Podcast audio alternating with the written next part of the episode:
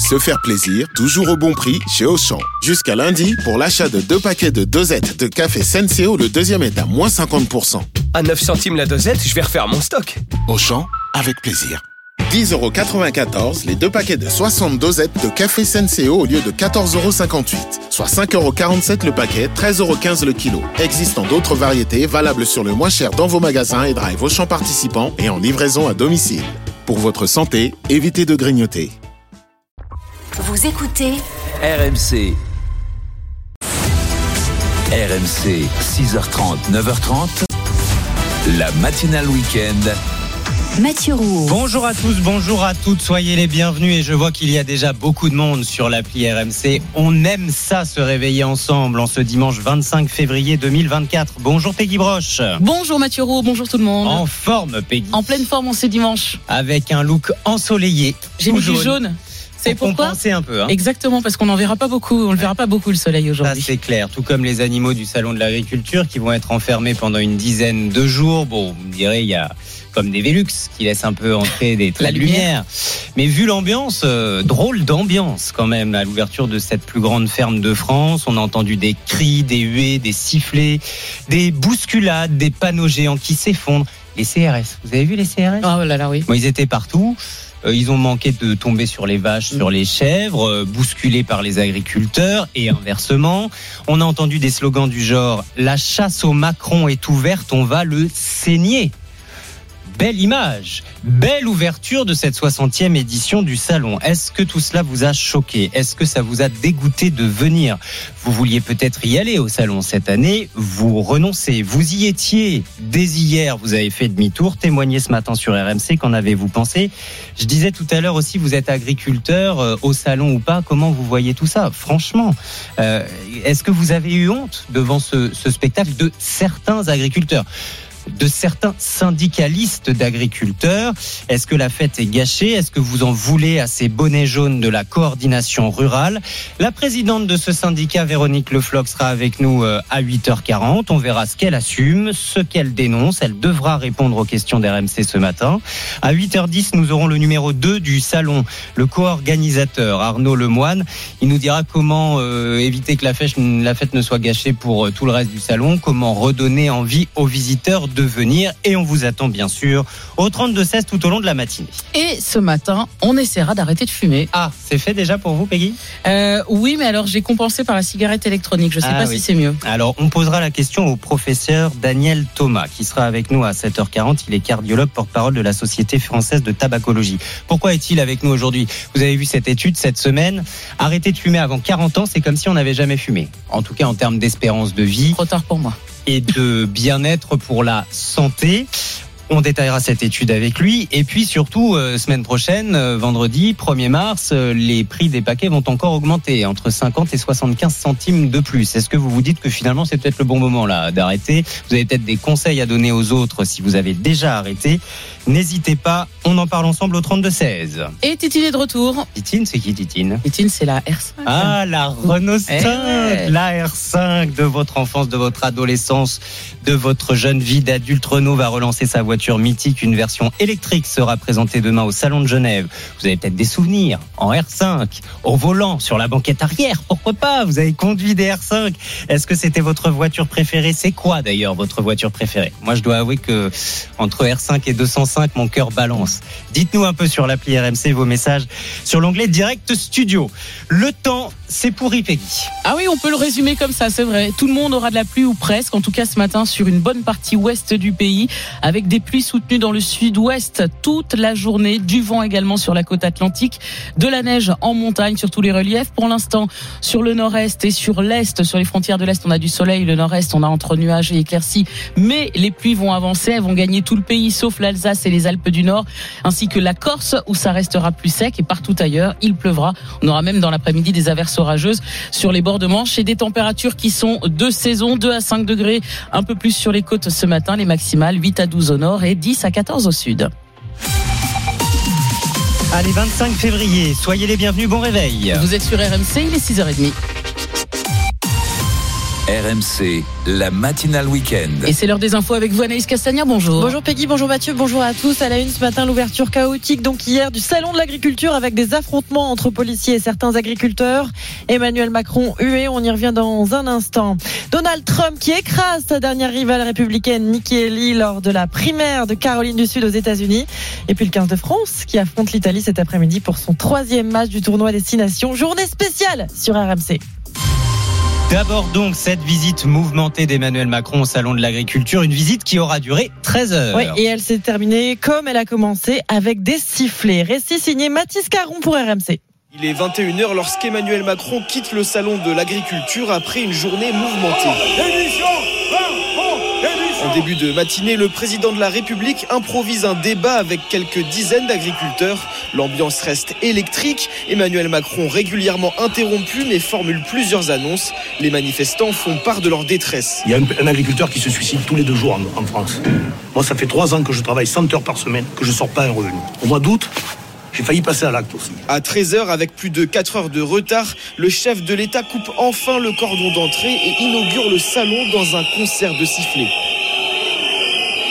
Il déambule ensuite dans les allées du salon sous haute protection policière, puis quitte la plus grande ferme de France, satisfait d'avoir pu parcourir l'événement malgré les tensions. Qui aurait dit ce matin que 12 heures plus tard, on se retrouverait ici à continuer euh, de travailler, d'avancer? Donc euh, on avance et c'est ce que méritent les agriculteurs français et la ferme française.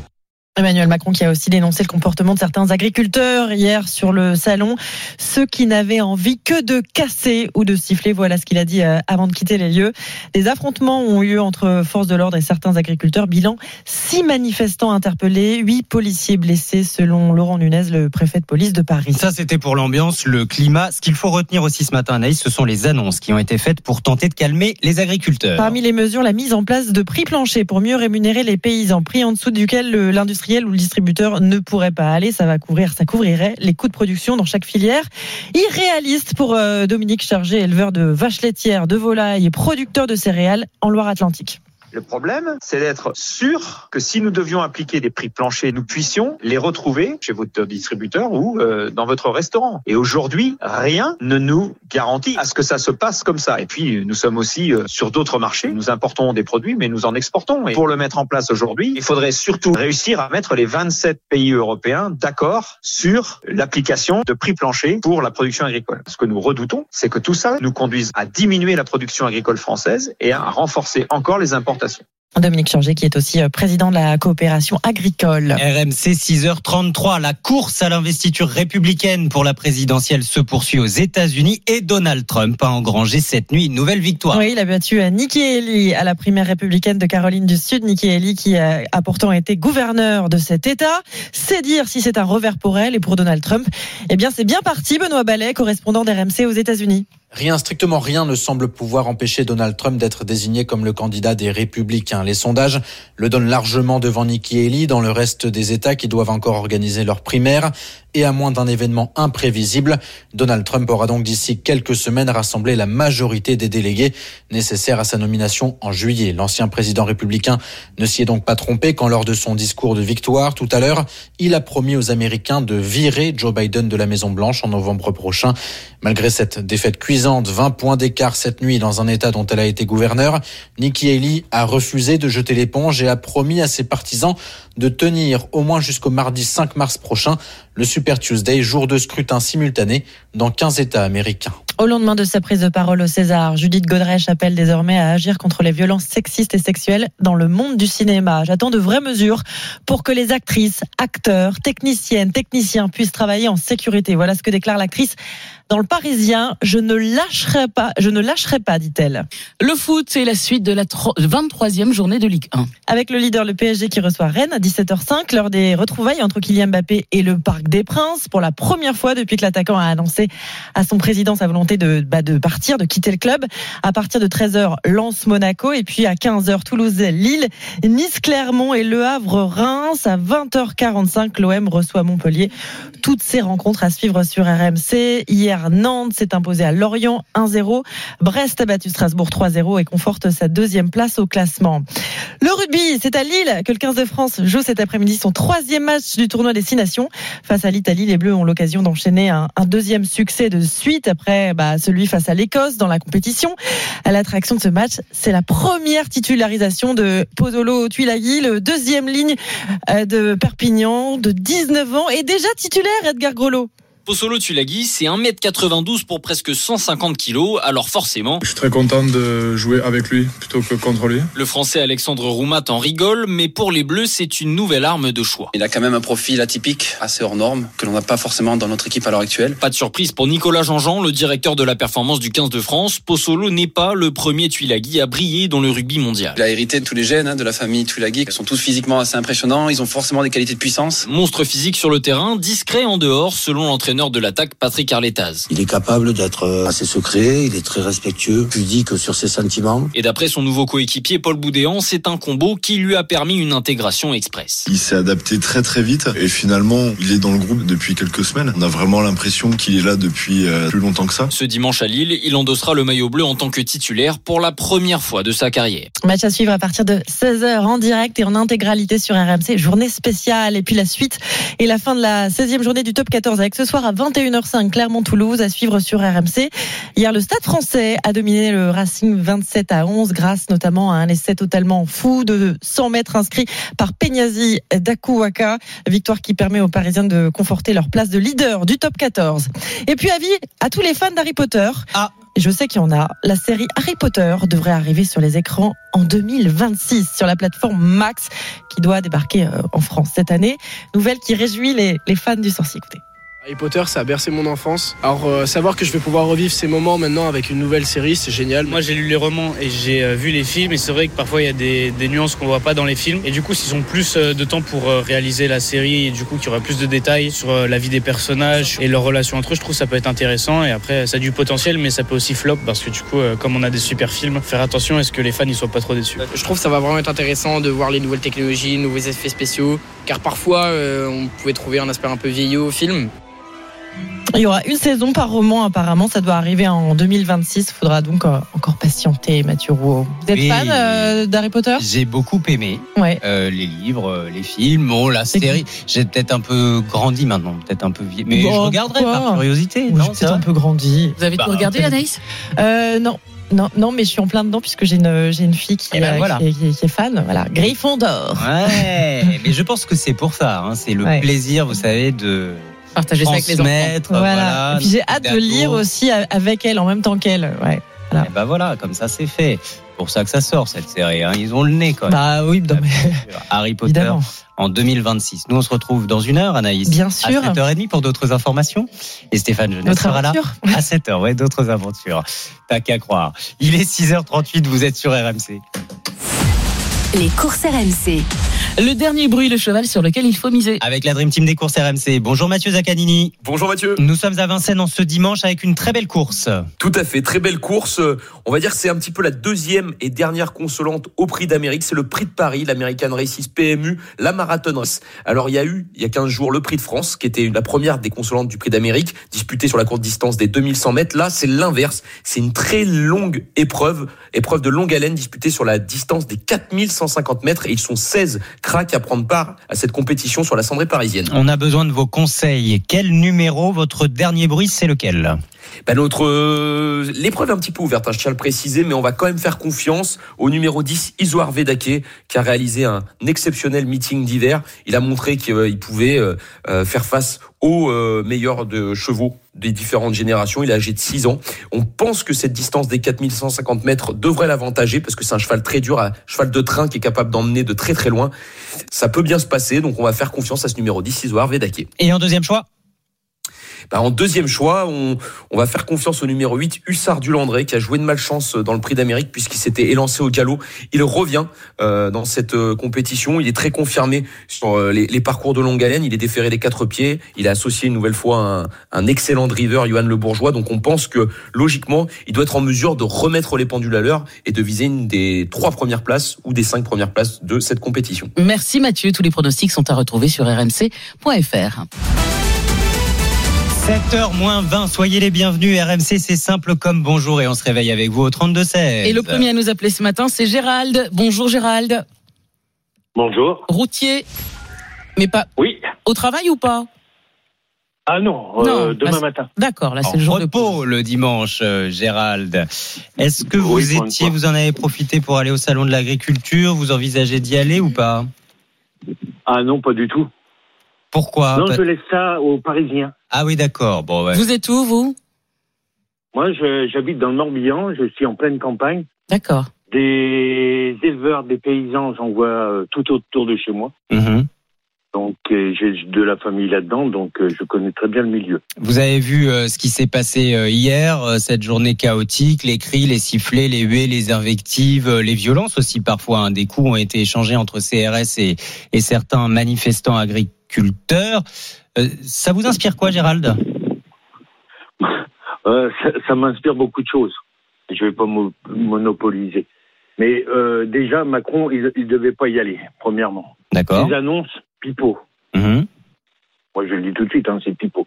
Donc c'est normal, c'est normal qu'il y ait eu cette colère, quoi. En gros, euh, s'il n'y avait pas euh, été, euh, il n'y aurait pas eu ce, ce déferlement de violence.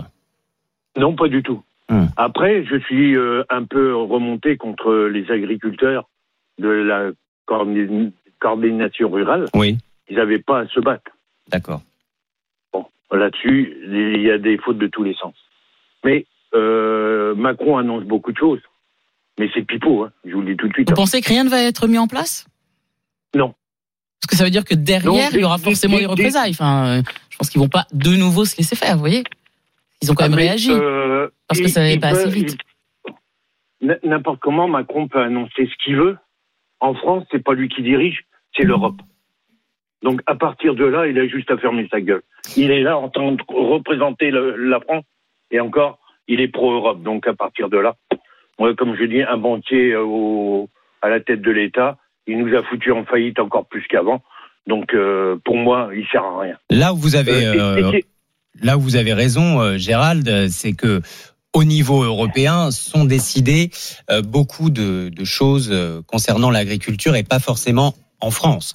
Donc vous avez raison de dire qu'Emmanuel Macron n'est pas décisionnaire de tout. En revanche, euh, peut-être que s'il est pro-européen, euh, Emmanuel Macron, c'est justement pour avoir du poids à Bruxelles et pouvoir euh, orienter l'Europe dans le sens de la France et des intérêts des agriculteurs français. Je retiens ce que vous dites aussi sur la coordination rurale. Il ne devait pas se battre. Ça rejoint ce que nous écrit Émilie aussi ce matin sur l'appli RMC. Honte. C'est le mot qui me vient quand j'ai vu euh, ce qui s'est passé à l'ouverture du salon. On continue d'en parler avec vous euh, tout au long de la matinée. Est-ce que pour vous la fête a été gâchée? Elle est déjà gâchée pour le restant du salon. 32-16, vous faites comme Gérald. Merci Gérald, profitez bien de ce dimanche de repos avant de prendre la route demain. 6h43. À suivre dans la matinale week-end. Une maison à 20 000 euros à monter soi-même Ah. et livrée par Amazon. Arnaque ou bon plan? Marie Cœur de Roi nous dit tout et elle nous dit ce qu'elle en pense dans le coup de main IMO. C'est à 6h50. D'abord, toute l'équipe va nous rejoindre autour de la table pour ouvrir la presse. Ce sont vos histoires du week-end dans un instant. RMC 6h30, 9h30. La matinale week-end. Mathieu Rouault. Excellent réveil, soyez les bienvenus. 7h moins le quart. RMC. Les histoires du week-end. Et tout le monde est là pour vous, Margot Bourdin. Bonjour. Bonjour, Stéphane Mathieu Jeunesse, Rouault. bonjour. Peggy Bonjour. Broche est toujours là, évidemment. Vous avez ouvert la presse pour nous. On va commencer, Peggy, dans Ouest France. Tiens, un métier pas comme les autres. On découvre ce métier d'homme de compagnie. Et je vous présente Alexandre Lafosse, Montpellierin, 30 ans. Bonjour. Seulement. Il a déjà C'est été. sûr que quand on dit homme de compagnie. euh, Ah bah moi j'ai des images tout de tout suite. Vous pensez à qui? Vous pensez à quoi Je ne vais pas le dire. D'accord, ok, ok. Bah moi j'ai pensé à Tony Denza, vous savez, Tony Micheli. euh, Madame dans- servie Oui, Oui. exactement, avec Angela Bauer, d'où la musique en fait. Il a déjà été, écoutez bien, maraîcher, apiculteur, euh, télépilote de drone, Ah jardinier paysagiste, à seulement 30 ans. Il en a sous le capot. Hein. Ah, c'est le moins qu'on puisse dire. hein. Et il est aujourd'hui homme de compagnie. Alors, Alexandre a fondé Du jour. C'est une entreprise qui permet en fait aux personnes isolées de, entre guillemets, louer ses services en fonction de ses besoins. Alors, toute proportion gardée, hein, évidemment, ils se gardent le droit de euh, dire non, je ne veux pas.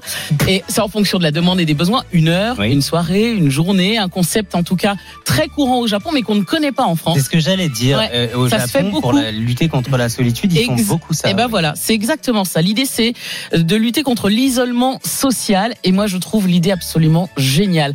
Alors comment ça marche? Il suffit de contacter Alexandre sur son compte Instagram pote du jour ou sur euh, X, anciennement Twitter ou WhatsApp.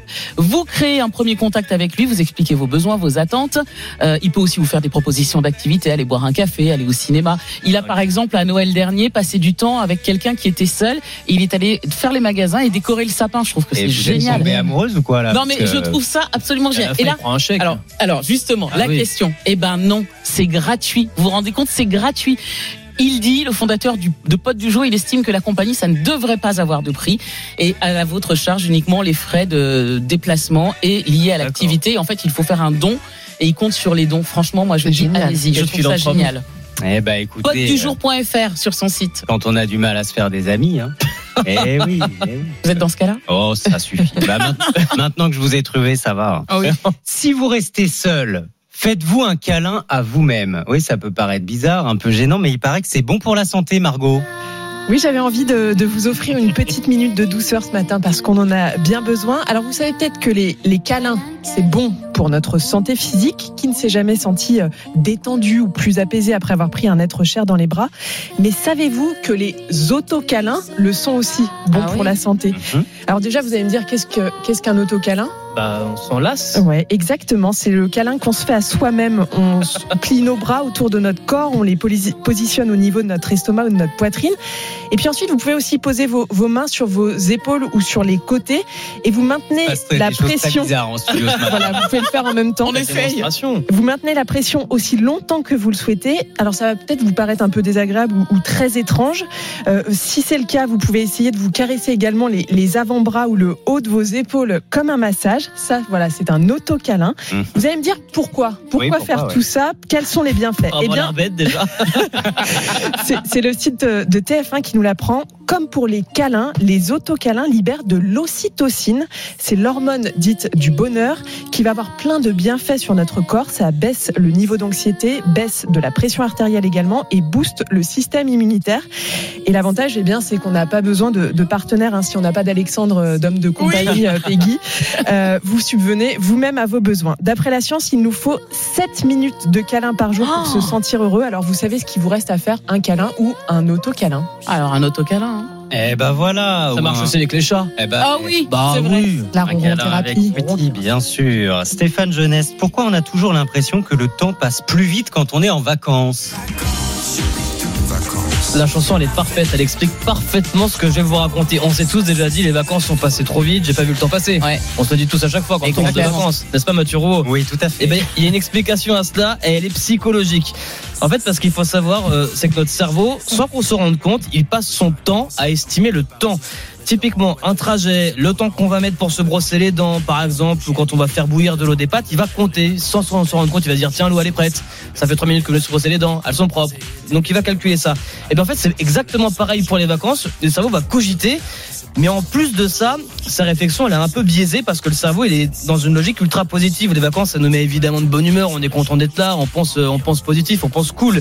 Et bien, quand c'est positif, tout est altéré et le cerveau, finalement, il passe moins de temps à compter et à calculer le temps. Du coup, bah, le temps passe plus vite. Mais l'inverse, ça marche aussi évidemment. Quand on attend aux urgences, une salle d'attente, une vite. réunion, on s'ennuie, bah forcément, le cerveau, il a que ça à faire, à compter le temps. et bah, c'est là que ça fonctionne. Et, et ça marche aussi pour l'âge, parce que le cerveau, il évolue tout au long de la vie. Donc, au début, on a l'impression que les mois, c'est très long. Et plus on vieillit, Plus on se dit ça passe vite. exactement. Vous voulez témoigner, Peggy Déjà 50 ans Eh voilà, eh ben oui, mais comme quoi, le temps passe. Je vous arrête parce que le temps nous est compté. Ah, je sais, ouais. joli, Et parfaitement oui, il est déjà 7h moins 10 et Marie Cœur de Roi toque à la porte. Le coup de main IMO arrive avec Amazon qui vend une maison dépliable à 20 000 euros. On va voir ça dans une minute. RMC, la matinale week-end. Mathieu Roux. Bienvenue sur RMC.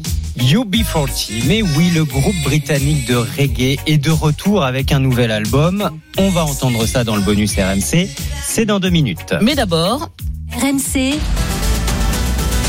Le coup de main IMO. avec Marie Cœur de Roy, toutes les questions IMO que vous vous posez. Et bonjour Marie. Bonjour Mathieu, bonjour Peggy. Ce matin, on va commander notre maison sur Amazon. Carrément. Eh ben ouais, depuis quelques semaines, on voit des vidéos d'influenceurs qui racontent comment ils se sont fait livrer des toutes petites maisons à installer soi-même. Euh, c'est vraiment un bon plan ou c'est une arnaque, Marie? Alors c'est difficile à dire, hein, parce que la petite maison pliable ou assemblable soi-même, c'est sur le papier assez séduisant. Et puis la commander sur Amazon en même temps qu'un bouquin ou qu'un paquet de couches, bah C'est d'autant plus. Voilà, c'est Noël. bon, et puis il y a le prix, 20 000 euros en moyenne pour ces petites habitations d'une trentaine de mètres carrés. Mais bon, vous le savez, il y a la théorie et puis il y a la pratique. On a un youtubeur américain qui a tenté l'aventure pour 35 000 dollars, une grosse boîte conteneur dont on déplie les façades. Et ben celle-ci, elle est arrivée même avec une salle de douche et des toilettes. Le. Montage, le montage en quelques dizaines de minutes top chrono. Il y a un autre américain qui raconte qu'il s'est fait aider par cinq amis. Il en a eu pour une demi-heure. Alors en France, sachez en tout cas qu'il vous faudra au moins 3 à 4 semaines pour être livré, j'ai vérifié. hein. Et puis, bon, le vrai hic, bah, il y a personne pour vous aider pour l'essentiel quand même. Hein. Le raccordement à l'eau, Eh oui. à l'électricité, c'est bien ça, des petites chou- douchettes, mais Oui. sans eau. Hein. Euh, personne non plus pour vous briefer sur les démarches légales à respecter et le coût final en termes de Ah ouais. fiscalité. Et oui, parce que Marie, là, si je commande ma maison sur Amazon, euh, je peux pas juste me contenter de la poser. Eh non, au-delà de l'aspect technique du montage et des fameux raccordements, hein. en France, on a nos célèbres formalités administratives et autres démarches en mairie. bah, bien Ah oui. sûr, on ne serait On pas en adore. France Eh ben non, eh ben non. Alors, à l'image d'une extension, hein, installer ces petites maisons, ça nécessite une autorisation préalable. Et en fonction de la taille, ça peut même dépendre, prendre beaucoup de temps. Euh, Au-delà de 20 mètres carrés, c'est carrément un permis de construire qu'il va falloir demander en mairie.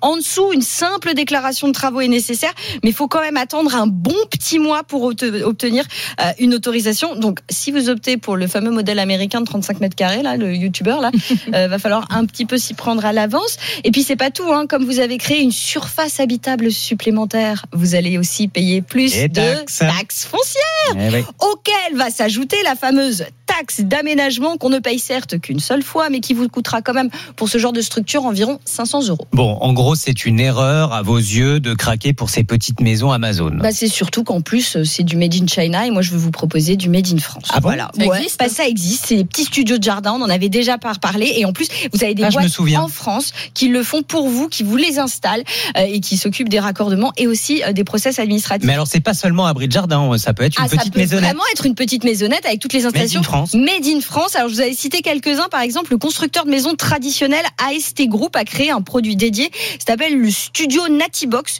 Une petite dizaine de modèles ossature bois. C'est quand même nettement plus joli que le conteneur, là. Et la promesse d'une installation en un seul jour. Et puis, il y a le précurseur en la matière. C'est mon chouchou. Green Cube, une entreprise de Montpellier créée il y a une dizaine d'années.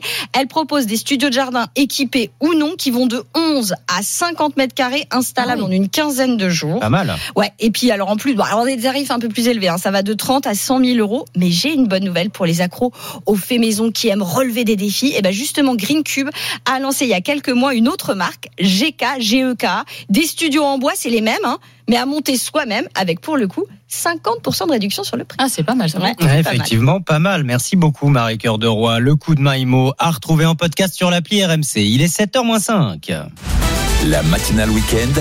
le bonus RMC. C'est avec vous, Peggy Broche. UB40 signe son grand retour. Le groupe britannique de reggae des années 80, en effet, arrive avec un nouvel album attendu le 19 avril prochain pour célébrer ses 45 ans et il s'appellera UB45. Ah, bah voilà. Vous l'avez Forcément. 45 ans. Bravo, merci Mathieu. Un album sur lequel on découvrira des inédits, bien sûr, et puis il y aura aussi sept autres titres, sept autres nouveaux enregistrements de certains de leurs tubes, comme celui-ci qu'on entend Red Red Wine, sorti en 83. C'est une reprise d'ailleurs de Neil Diamond en 68, mais aussi Food for Thought, sorti en C'est eux aussi, ça 1980. C'est eux aussi. Ça vous rappelle des souvenirs. hein Ah bah, carrément. On les connaît tous, les tubes de UB40. Ou encore. Kingston Kingston Town. C'était en 89. On les connaît, hein. C'est les fins de soirée sur la piste, ça. C'est exactement ça. Ah, on est d'accord. Reprise également ce titre, hein, Kingston Town, du chanteur trinidadien Lord Creator en 1970. Alors, côté inédit, le groupe vient de dévoiler un premier titre. Just give me some kind of sign, girl. Oh, my baby. Show me that you're mine, girl. On est pareil, on est bien. 4-5 heures du mat, tranquille, après la soupe à l'oignon. Ah ouais, carrément. Non, Ouais. non, moi j'allais dire, ça sent le tube de l'été, ça. Aussi. Ouais, c'est pas vrai. mal. Moi, je suis sûr que ça va cartonner. Et ce titre est aussi une reprise. Écoutez. Just give me some kind of Et là, on est en 1968. Gimme some kind of sign. C'est Brenton Wood, âgé aujourd'hui de 63, euh, 83 ans, maître de la soul à l'époque. UB40 sera en tournée en 2024 et 2025 et passera par la France avec une date parisienne. Notez bien, le samedi 30 novembre 2024 et ça se passera à l'Olympia. Merci beaucoup Peggy Broche, ça nous fait nous réveiller en douceur. Hein. Ce UP40 de bon matin. De bons souvenirs. De bons souvenirs. C'était pas vraiment le mot employé hier, la douceur au salon de l'agriculture. On va en reparler bien sûr tout au long de la matinée avec vous. Nous y serons dans le journal de 7h et à 7h10 vos appels bien sûr. Est-ce que la fête a été gâchée? Restez bien avec nous, la matinale week-end jusqu'à 9h30.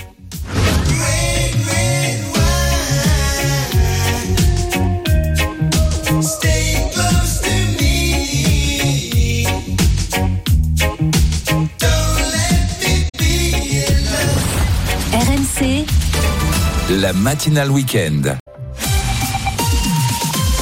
Merci de nous rejoindre. Bon réveil à l'écoute d'RMC. Il est tout pile 7 heures. RMC, la matinale week-end. Vos infos, c'est avec Stéphane Jeunesse. Bonjour Stéphane. Bonjour Mathieu, bonjour à toutes et à tous. Salon de l'agriculture édition 2024, déjà historique. Son ouverture marquée hier par des affrontements entre agriculteurs et policiers. Emmanuel Macron, lui, a été copieusement hué. Ces images vous ont-elles choqué, découragé de venir au salon? Est-ce que la fête est gâchée? C'est à vous de nous dire. Au 32-16, on se retrouve à 7h10. Bientôt la fin des promos sur les produits d'hygiène et d'entretien et vous êtes nombreux à vous ruer sur les bonnes affaires. Et le rugby avec la journée parfaite d'Antoine Dupont hier pour ses premières avec l'équipe de France à 7. Ce sont les images fortes de ces dernières heures, ces scènes de chaos hier au Salon de l'Agriculture. Emmanuel Macron accueilli hein, par euh, les huées d'agriculteurs qu'on entend, des affrontements entre certains d'entre eux et des CRS ont également eu lieu. L'ouverture du salon qui a été retardée hier, situation que déplore Arnaud Lemoine, organisateur de l'événement. La journée était un peu gâchée, c'est le moins qu'on puisse dire. Euh, on est un peu triste, mais on est surtout triste pour euh, les exposants, les visiteurs et les agriculteurs, bien sûr, puisque il y a trois semaines, le, le salon, euh, qui n'est quand même rien sans les agriculteurs, et je dis souvent que l'agriculture, euh, c'est un peu moins sans le salon, on avait soutenu les mouvements agricoles. Simplement, aujourd'hui, on ne s'attendait pas à, euh, j'allais dire, euh, autant de, de violence, que ça dégénère autant. Et en effet, pour un premier jour de salon, c'est un peu compliqué. Alors malgré ces tensions, Emmanuel Macron a, a fait plusieurs annonces. D'abord la mise en place de prix planchers pour les exploitants. Concrètement, c'est un prix minimum fixe en dessous duquel le transformateur ne pourra pas acheter, mais également le prix en dessous duquel le transformateur ne pourra pas, le distributeur ne pourra pas vendre. Autre mesure, c'est la mise en place d'un plan de trésorerie d'urgence pour les exploitations en difficulté. Anna Bonne Mazoukarer.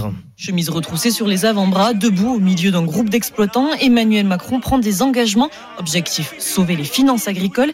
Et pour ça, On va lancer un plan d'urgence trésorerie. On réunit au niveau national MSA, les banques, les systèmes d'assurance, etc. pour leur mettre la pression. Et dès lundi, le recensement local des exploitations qui sont plantées. On va mettre en place un système au cas par cas. le tout dirigé par les préfectures, une sorte de quoi qu'il en coûte pour les agriculteurs, d'après Bruno Parmentier, économiste spécialisé sur ces questions. l'État va faire en sorte que il n'aille pas jusqu'au dépôt de bilan en donnant des emprunts, des reports de charges pour passer cette grande difficulté de trésorerie. Ça me paraît très adapté et on a vu que ça marchait. Pendant le Covid, les entreprises n'ont pas déposé le bilan alors qu'elles n'avaient plus aucun client, qu'elles n'avaient plus de trésorerie. Des mesures conjoncturelles donc qui doivent permettre de sauvegarder l'outil de production agricole français. C'est un intérêt national important de continuer à produire notre nourriture en France. Donc il faut absolument garder des agriculteurs en état d'activité pour donner envie à des jeunes de reprendre. Mais l'économiste prévient, ce plan ne pourra pas sauver des exploitations qui ne sont pas pérennes. Le décryptage d'Anna Bonnemazou Carrère. Alors quoi qu'il en soit, ces différentes annonces ont été saluées par la France insoumise pour le Rassemblement national de Jordan Bardella. Le compte n'y est pas et justement il sera tout à l'heure au salon à l'interdiction. Premier à emboîter le pas au président, Jordan Bardella, la tête de liste du RN aux européennes, en tête des sondages, compte bien capitaliser sur la colère du monde agricole. Il sera aujourd'hui et demain au salon avant Marine Le Pen mercredi. Entre-temps, les agriculteurs verront défiler lundi le patron du parti LR, Éric Ciotti, avec François-Xavier Bellamy, tête de liste aux européennes, et sa numéro 2, la céréalière Cécile Limard. Mardi, place à Gabriel Attal. Le Premier ministre tentera de sentir les effets de ces déplacements et annonces pour calmer la colère agricole. Jeudi, ce sera au tour du duo de reconquête Éric Zemmour et Marion Maréchal. La gauche sera elle aussi présente. Mercredi, les leaders communistes devraient, comme d'habitude, être bien accueillis. Exercice plus périlleux en revanche vendredi pour les écologistes, Marine Tondelier et la candidate Marie Toussaint. Elle est intervention du service politique de RMC. On revient bien sûr sur l'ouverture de ce salon avec vous tout au long de la matinée. Cette visite d'Emmanuel Macron, ses huées, ses cris, ses sifflets, ses invectives, est-ce que tout cela vous a choqué?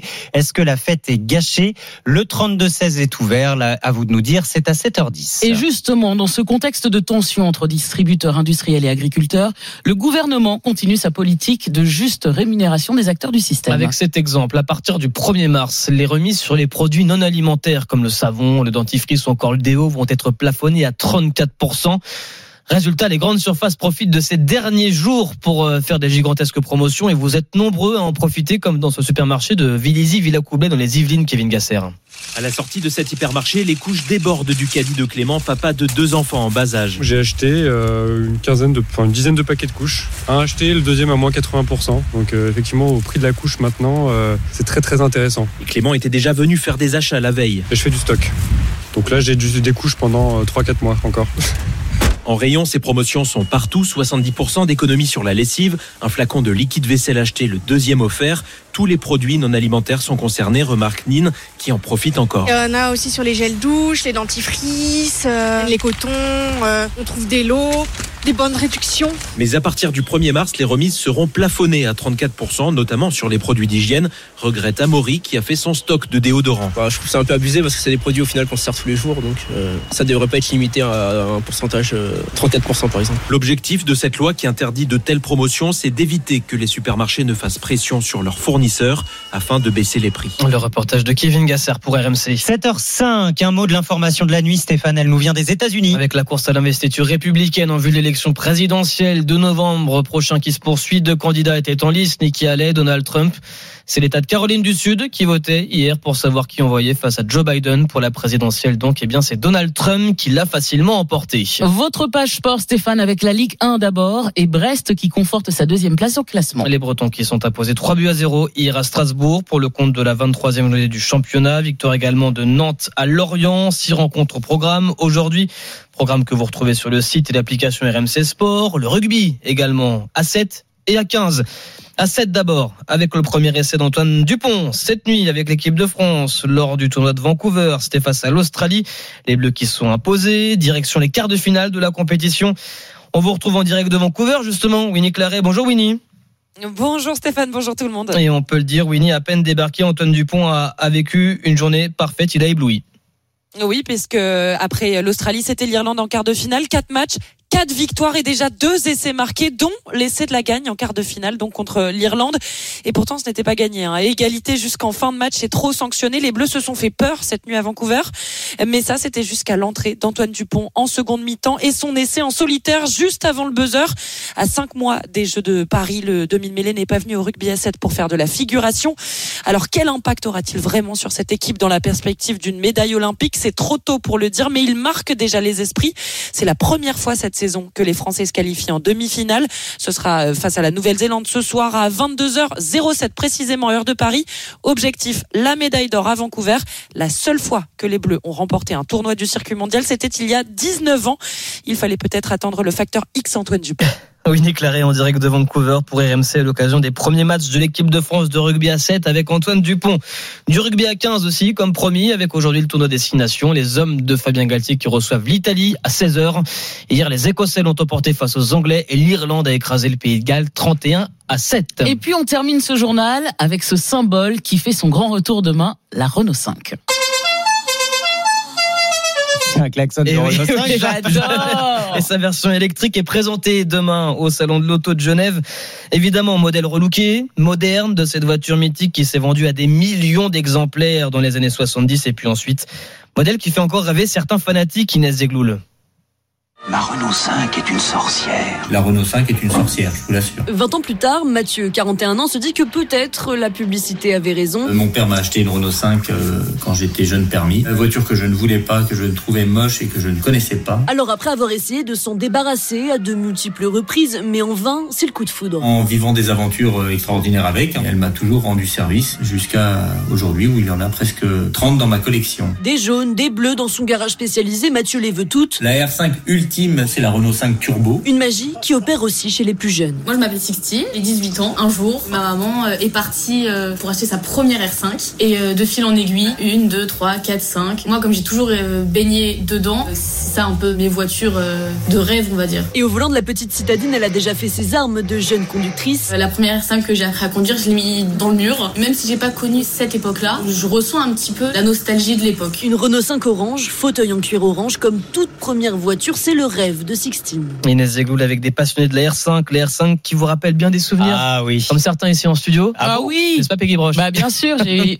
Vous avez Alors, eu une Non, alors mon oncle avait une R5 et je me souviens euh, qu'on allait, euh, j'allais dans sa On a voiture. Et moi après j'ai eu une Super 5. Mais Pierre-Yves sur les matins RMC euh, sur Facebook nous dit ma première voiture le 3 janvier 1987, une R5 Ah. TS montée alpine. Et il dit un vrai kéké. tu m'étonnes. et sur Direct Studio, Émilie nous dit alors moi ma première voiture c'était ma Mini, et c'est ma voiture préférée. Ah bah dites-nous votre voiture préférée, R5 ou pas R5 Alexandre, tiens, est là aussi avec nous. Bonjour Alexandre. Bonjour Alexandre. Bonjour Mathieu, bonjour Peggy, est-ce que vous m'entendez bien? Bah très bien. Vous avez des souvenirs de R5 vous aussi? Euh, bah Justement, votre question de ce matin elle tombe bien parce que mes parents ont possédé une Renault R5 blanche trois portes. Eh ben voilà. C'était dans quelle année ça? Quelles années?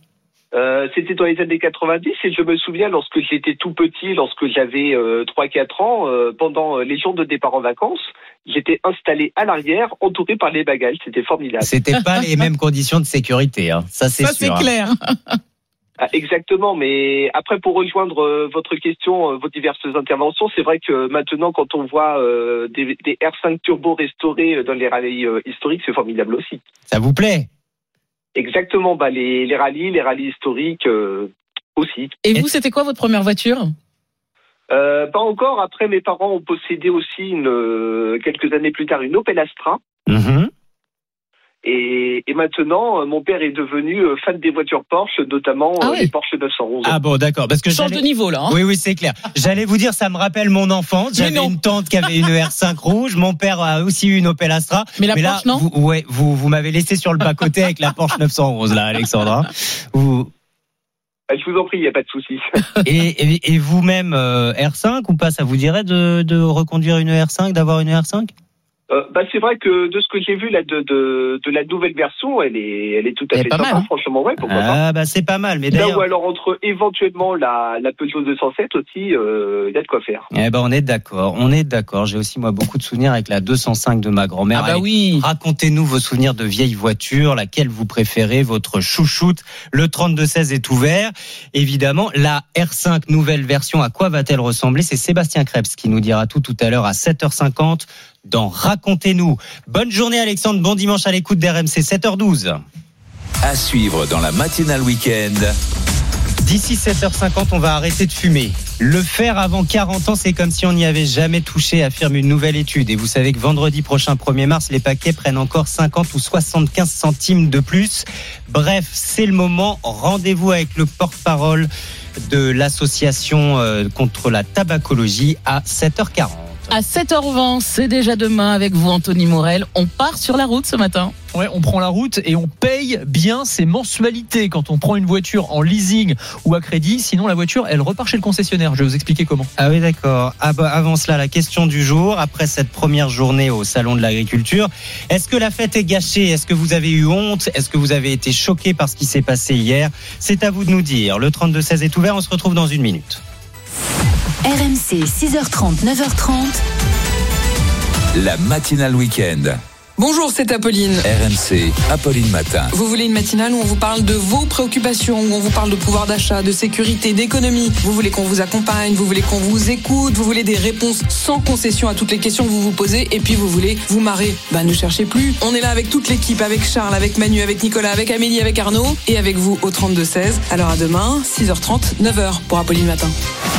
La semaine prochaine, le Tennis Club Lillois accueille le Play-in Challenger avec RMC, le plus grand tournoi de tennis ATP au nord de Paris. Pierre Hugerbert, Arthur Rinderknecht, Grégoire Barrère et plein d'autres pour enflammer la métropole européenne de Lille. Info et résa sur playinchallenger.com. Le Play-in Challenger, la semaine prochaine avec RMC. RMC 6h30, 9h30. La matinale week-end. Mathieu Rouault. Il est 7h13. RMC, À vous de nous dire. Bonjour Margot Bourdin. Bonjour Peggy, bonjour à tous. Vous avez l'habitude, on vous consulte et on décrypte ensemble une question d'actualité le samedi et le dimanche matin. Alors sur notre compte Twitter, ce matin, on s'interroge. La fête est-elle gâchée par les violences qui ont émaillé l'ouverture du salon de l'agriculture hier? Oui, Emmanuel Macron voulait euh, calmer la colère du monde agricole. Eh bien, c'est raté. Jamais l'inauguration du salon de l'agriculture n'aura été aussi tendue. Pendant près de 13 heures, toute la journée d'hier, voici ce que l'on a entendu dans les allées où se trouvait le président.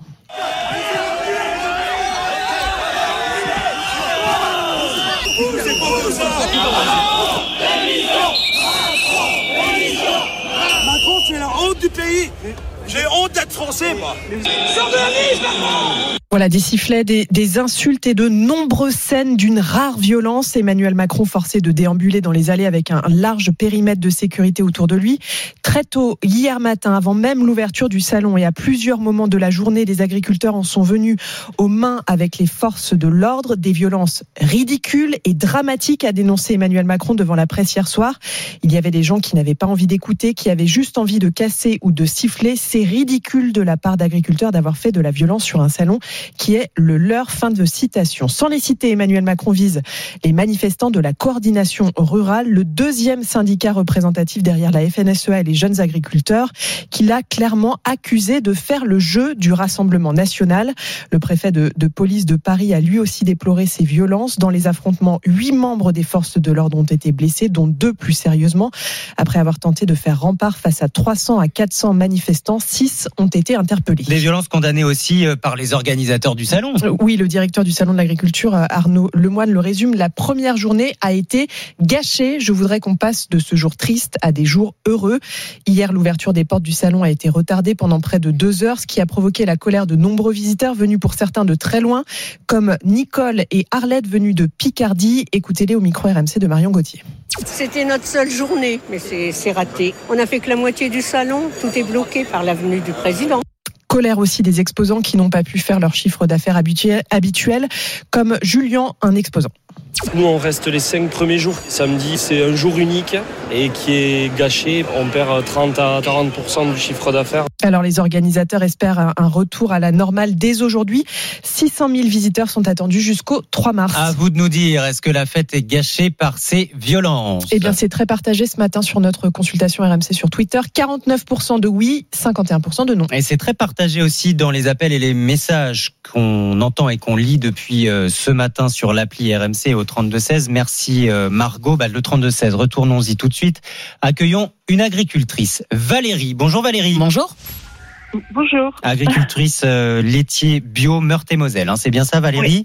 Est-ce que vous avez eu honte de ce qui s'est passé hier, de voir euh, certains agriculteurs comme des collègues pour vous agir euh, comme ce qui s'est passé hier avec ces bonnets jaunes de la coordination rurale? Ah oui, hein, c'est des images très choquantes et euh, qui me correspondent pas du tout. Euh, je suis en colère, j'ai des difficultés, mais euh, ce- ces images, c'est vraiment euh, incroyable. Ridicule, dramatique, a dit Emmanuel Macron. Est-ce que vous agitteriez euh, contre-productif? Non, je pense pas parce que les Français apparemment sont toujours derrière nous, mais euh, mais c'est pas moi. Hmm. Attention à ce que ça se retourne pas non plus contre l'image de, de- des agriculteurs, euh, Valérie, hein, tout simplement. Bien sûr, bien sûr, quand même. hein. Oui, oui, c'est sûr. hein, quand c'était quand la barrière s'écroule avec les petites chèvres. euh, moi, franchement, ça m'a choqué. Hein. Et vous n'êtes pas la seule, euh, d'après ce qu'on peut lire et, et entendre encore une fois ce matin sur RMC. Euh, Valérie, vous comptez euh, aller au salon Vous, vous étiez euh, déjà venue? Oui, oui, oui, on, on essaie de venir tous les ans, passer une bonne journée justement, et ben on vient, on y va demain. et vous maintenez votre déplacement, euh, même avec tout ce qui s'est passé?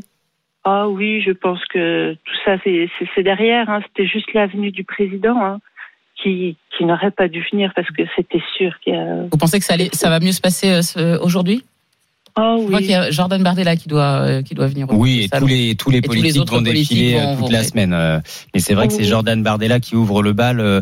Valérie, pourquoi vous dites que Emmanuel Macron n'aurait pas dû venir? Bah parce qu'on sentait, on sentait que ça chauffait hein, quand même, hein, euh, avec euh, l'invitation des soulèvements de la terre euh, la veille. Enfin, c'était quelque chose, c'était. C'était pas sa place. pas, Il hein. aurait dû rester euh, barricadé dans l'Élysée. Oui, oui, oui. Bah tant pis, il aurait manqué le salon, mais euh, ouais, oui. Franchement, il aurait- il n'aurait pas dû venir. Sur l'application euh, Direct RMC, Jean-Christophe est, est d'accord avec vous. Il nous dit euh, il- Macron n'aurait pas dû venir au salon et ça ne se serait pas passé dans, dans ces conditions-là. Michel est aussi avec nous depuis la Corse, Bastia. Bonjour Michel. Bonjour Mathieu. Vous aussi, vous dites, euh, franchement, c'est logique ce qui s'est passé. Pourquoi c'est logique Bah, c'est logique, c'est logique parce que ça fait des années et des années que rien ne se passe. Euh, Emmanuel Macron, il est président, enfin il est président, il est au pouvoir depuis neuf ans. D'accord? Parce qu'avant, avant, il était quand même ministre de l'économie sous Hollande. Oui. Donc, euh, c'est- pas rien, Oui. ministre de l'économie, il me semble. Donc, moi, euh, mon, mon- enfin, après, euh, il y a des problèmes, il y a des problèmes que je peux pas comprendre. Voilà. Par exemple, bon, les pesticides, je suis pas d'accord. Hein. Ils, ils ont qu'à enlever les pesticides sur les autres pays européens, mais pas en mettre. D'accord? Mhm. Bon, après, euh, je, je pense qu'il y a un amalgame entre les paysans, d'accord, entre les paysans et les agriculteurs. Parce que les, les- les gros agriculteurs, comme euh, le président de la FNSEA, tout ça, Oui. d'accord, qui, qui va accueillir forcément euh, le président Larcher euh, à bras ouverts, alors que le président Larcher, il n'a pas fait grand-chose pour les agriculteurs, il me semble. Le président du Sénat. Exactement. Gérard Larcher. Donc voilà. Donc après, moi, je vote pas RN, je vote pas Renaissance, donc j'ai pas de souci avec ça. Après, il fallait faire, il fallait faire quelque chose. Ils vont être pris. Il y a les élections européennes. Je veux dire, c'est que du pipeau. C'est que du pipeau là. C'est que du pipeau. Tout est de la com, dans un sens comme dans l'autre. Ce que font les syndicats d'agriculture, ce que font les politiques, ce qu'a fait Emmanuel Macron. Non mais attendez, moi je veux bien, mais euh, ça fait un mois qu'il y a des mesures concrètes qui sont annoncées et des promesses que ces mesures soient appliquées. Ben Donc Bah je veux oui. bien qu'on continue de dire que tout est de la com, mais personne ne s'en sortira, euh, Michel, si on continue avec ce discours. Mais comme vous dites, c'est des promesses. Les agriculteurs, vous avez écouté, comme- enfin vous avez regardé comme moi peut-être la télé hier, d'accord Tout le monde, tout le monde demande, de- demande à ce que ce soit tout écrit et que ça suive. Mm. Pourquoi, pourquoi pour certains trucs il y a eu 20 22 ou 23, 49-3 qui sont passés?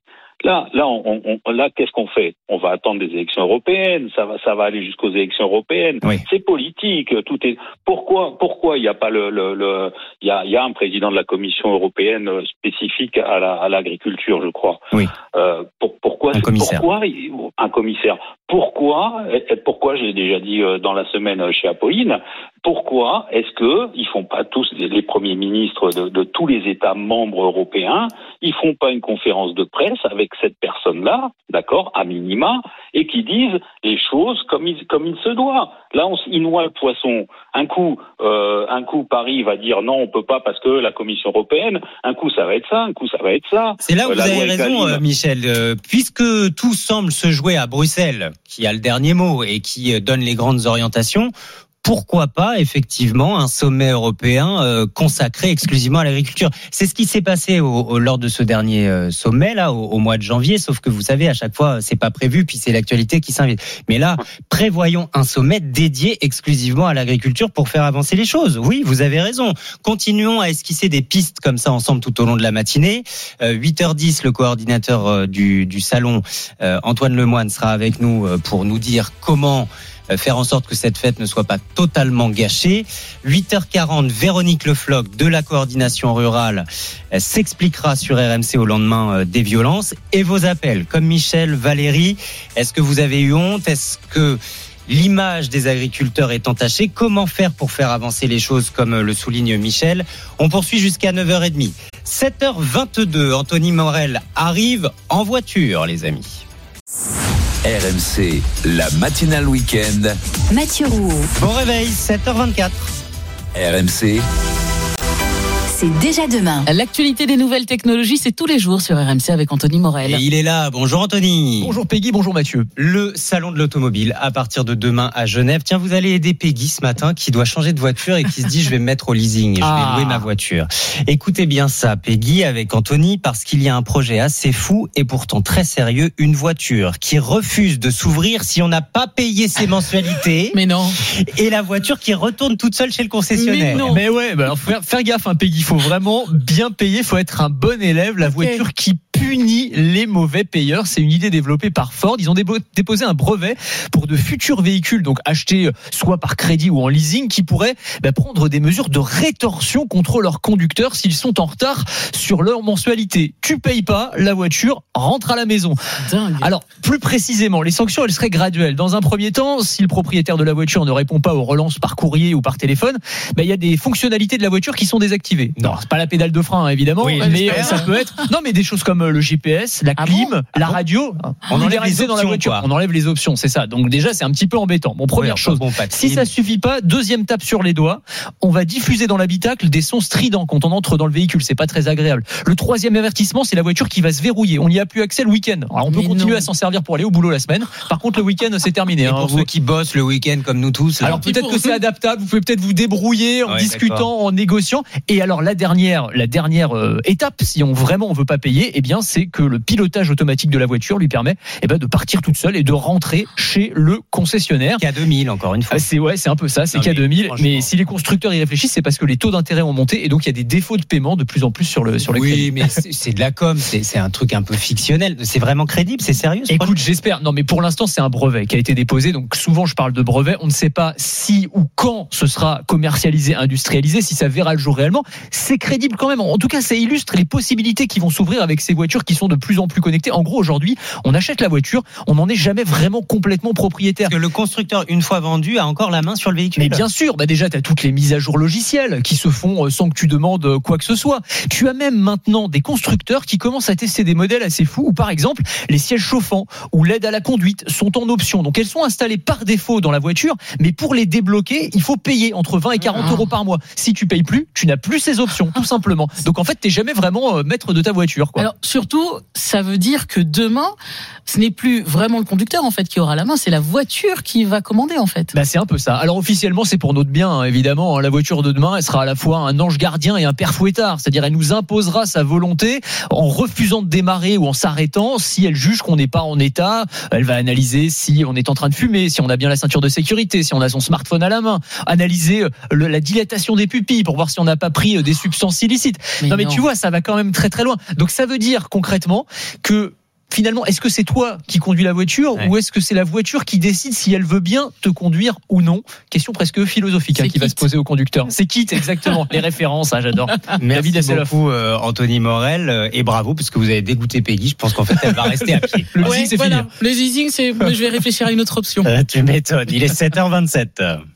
RMC, la matinale week-end. Serroussi n'a pas tout compris. Ah, l'heure des meilleurs moments de Vincent Serroussi. Et cette semaine, il n'a pas compris pourquoi tout le monde se fait homme jacker. Home complètement. C'est vrai qu'ils sont en hausse, notamment chez les personnalités publiques. J'ai vu ça. Enfin, pas toutes, hein, pas toutes. Moi, par exemple, je n'ai pas été euh, home jacké. Ou alors, c'est que je suis pas, pas connu, peut-être. J'allais vous dire parce que vous n'êtes pas une personnalité. Oui, bah merci ça fait plaisir. Euh, non, non, mais il n'y a pas que moi. Il y a d'autres personnalités qui n'ont pas été home jackées. Bah, Fred, hein, notamment. Après, c'est normal. hein, vous vous souvenez de ce qu'il disait. L'intérieur de ma voiture, c'est ma maison, c'est chez moi. Voilà. Il, il- il habite dans sa voiture, donc forcément, carjacking éventuellement, mais home jacking, pas de risque hein, pour Fred. Bon, bah, ça reste quand même un phénomène en augmentation. Oui, oui, oui, c'est vrai. Et la dernière personnalité à s'être fait home jacker, c'est la chanteuse Vita. hein. Et pour ceux qui ne la connaissent pas, Vita, c'est ça. Ouais, c'est qui là? Belle, c'est vie, ouvre-moi. Ah, elle ouvre à tout le monde aussi. Non. Faut réfléchir un peu, enfin Vita. Alors qu'en soi, Vita, bon, elle a juste à chanter pour faire fuir les ravisseurs, quoi. Tu vas finir par sombrer, pas forcément envie de pas très rester. gentil, ça. Après, non, bah après Vérissure, Véri, euh, voilà, c'est tout. C'est une nouvelle euh, alarme, pas mal. Bon, euh, c'est un phénomène en tout cas qui, qui ne touche pas que les stars. C'est vrai, Estelle, vous avez raison. Et d'ailleurs, vous l'avez dit, malheureusement, les cambrioleurs s'attaquent aussi aux, aux maisons qui arborent une mezouza à la porte. Moi, j'ai enlevé ma mezouza. hein. J'ai mis mes fiches de paye à la place. plus au risque. Euh, tranquillement. Après, bon, sinon, installer une alarme. Voilà, c'est c'est une, une sol- solution qui peut marcher. Moi, j'ai installé une nouvelle alarme. Euh, Quand quelqu'un rentre chez moi, on entend Loumir qui dit. Plus rien. Il n'y a rien à voler Non, chez moi, faut, ne venez pas. Faut comprendre. Très efficace. Personne ne vient. Voilà, très pratique. Vincent Serroussi que vous retrouvez tous les jours avec bonheur, 14h50 dans Estelle Midi. Nous, on se retrouve dans quelques secondes. Votre météo et vos infos de 7h30. Le temps encore très perturbé, Peggy, aujourd'hui. Oui, avec une perturbation hein, qui euh, circule d'ouest en est. Pour l'instant, les pluies sont sur l'ouest du pays. Elles euh, vont gagner l'est dans la journée, sauf entre l'Alsace et les Alpes du Nord où ça restera sec mais nuageux. Des pluies soutenues toute la journée sur le sud-ouest avec du vent sur la côte atlantique. Elles seront orageuses dans l'après-midi sur les bords de Manche et on a de la neige en montagne. Le tout sous des températures de saison. 8 à 12 degrés sur la moitié nord pour cet après-midi, 10 à 14 dans le sud. Bienvenue sur RMC. Bon réveil à vous. Il est 7h30.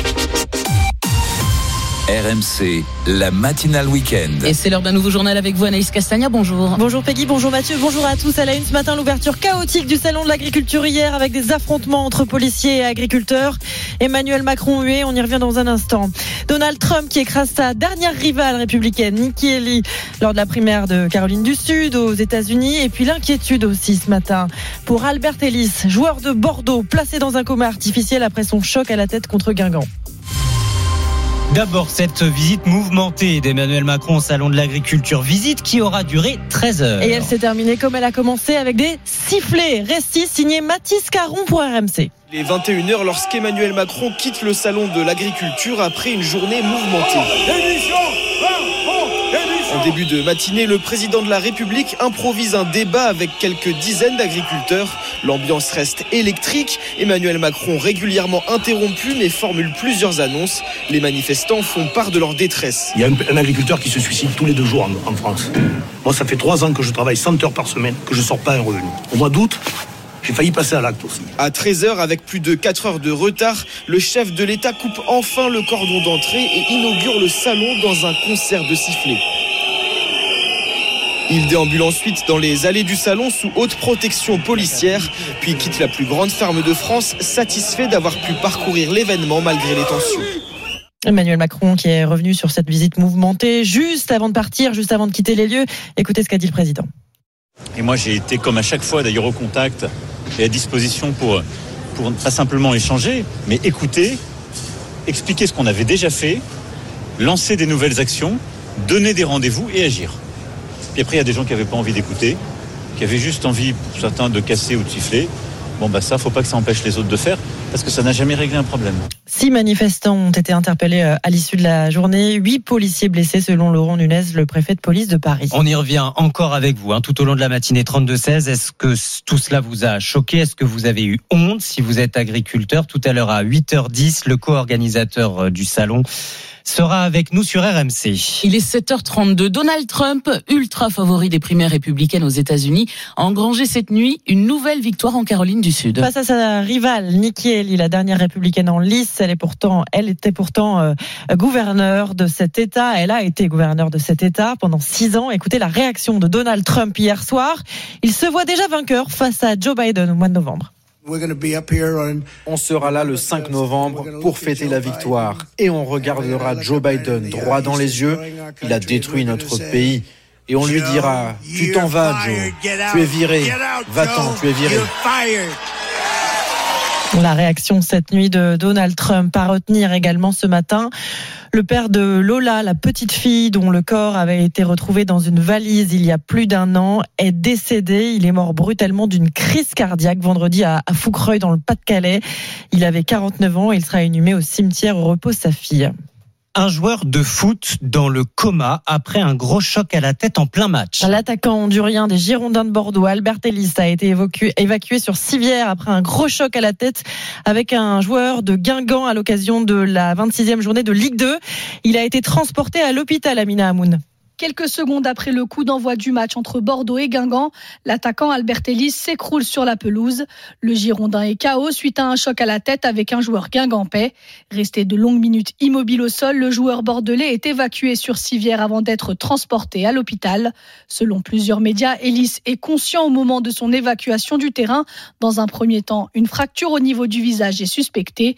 La blessure serait en réalité plus grave. Selon les informations de France Bleu et de l'équipe, Albert Ellis souffrirait d'un grave traumatisme crânien et aurait été placé dans un coma artificiel. Inquiétude donc euh, ce matin sur son état de santé. On fera le point évidemment sur RMC. La 23e journée de Ligue 1 marquée par la victoire de Nantes 1-0 à Lorient. Brest a battu Strasbourg 3-0 et conforte sa deuxième place du au classement.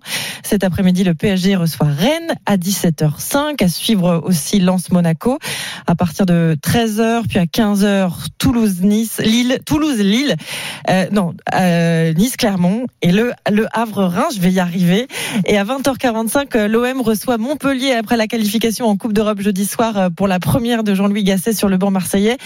Pierre-Emerick Aubameyang, l'attaquant de l'OM, souhaite enchaîner avec un, bon résultat dans le derby face au Montpellier.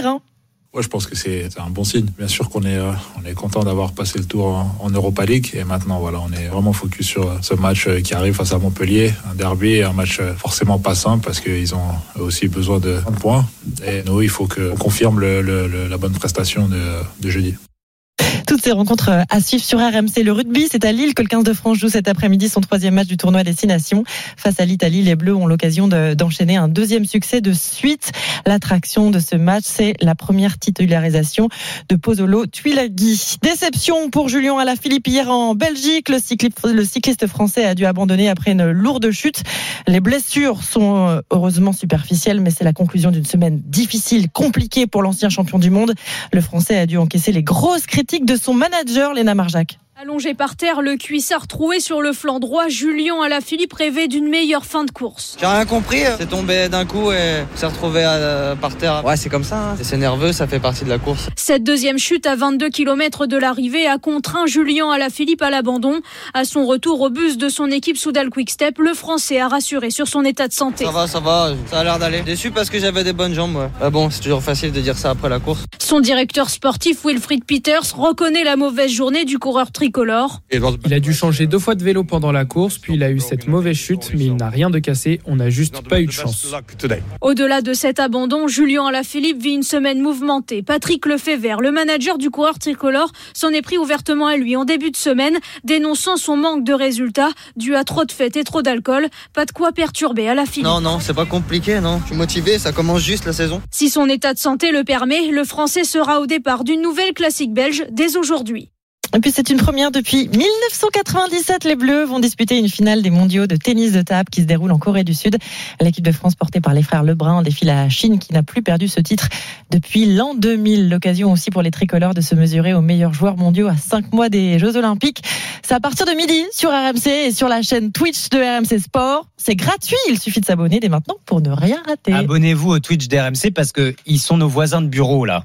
hein, ceux qui commandent sur Twitch, je peux vous dire que c'est un pur bonheur. Hein, Ouais. ça renvoie, même si vous dites oh le tennis de table, ouais, il vous passionne les Ah, gars. hein. donc euh, finale à midi avec les frères Lebrun. Ce sera notre Mm. story sport aussi tout à l'heure à 8h20 avec Antoine Salva parce que l'histoire de ces frères Lebrun est absolument incroyable. Merci beaucoup Anaïs. À tout à l'heure. On se retrouve à 8h30 tout à l'heure. Allez, en attendant, ah, Oh là, alerte Oula c'est l'alerte. L'alerte avant le jeudi 29 février, ça n'arrive qu'une fois tous les 4 ans. Alors à cette occasion, euh, on vous gâte, évidemment. La totale même. Sur, sur RMC.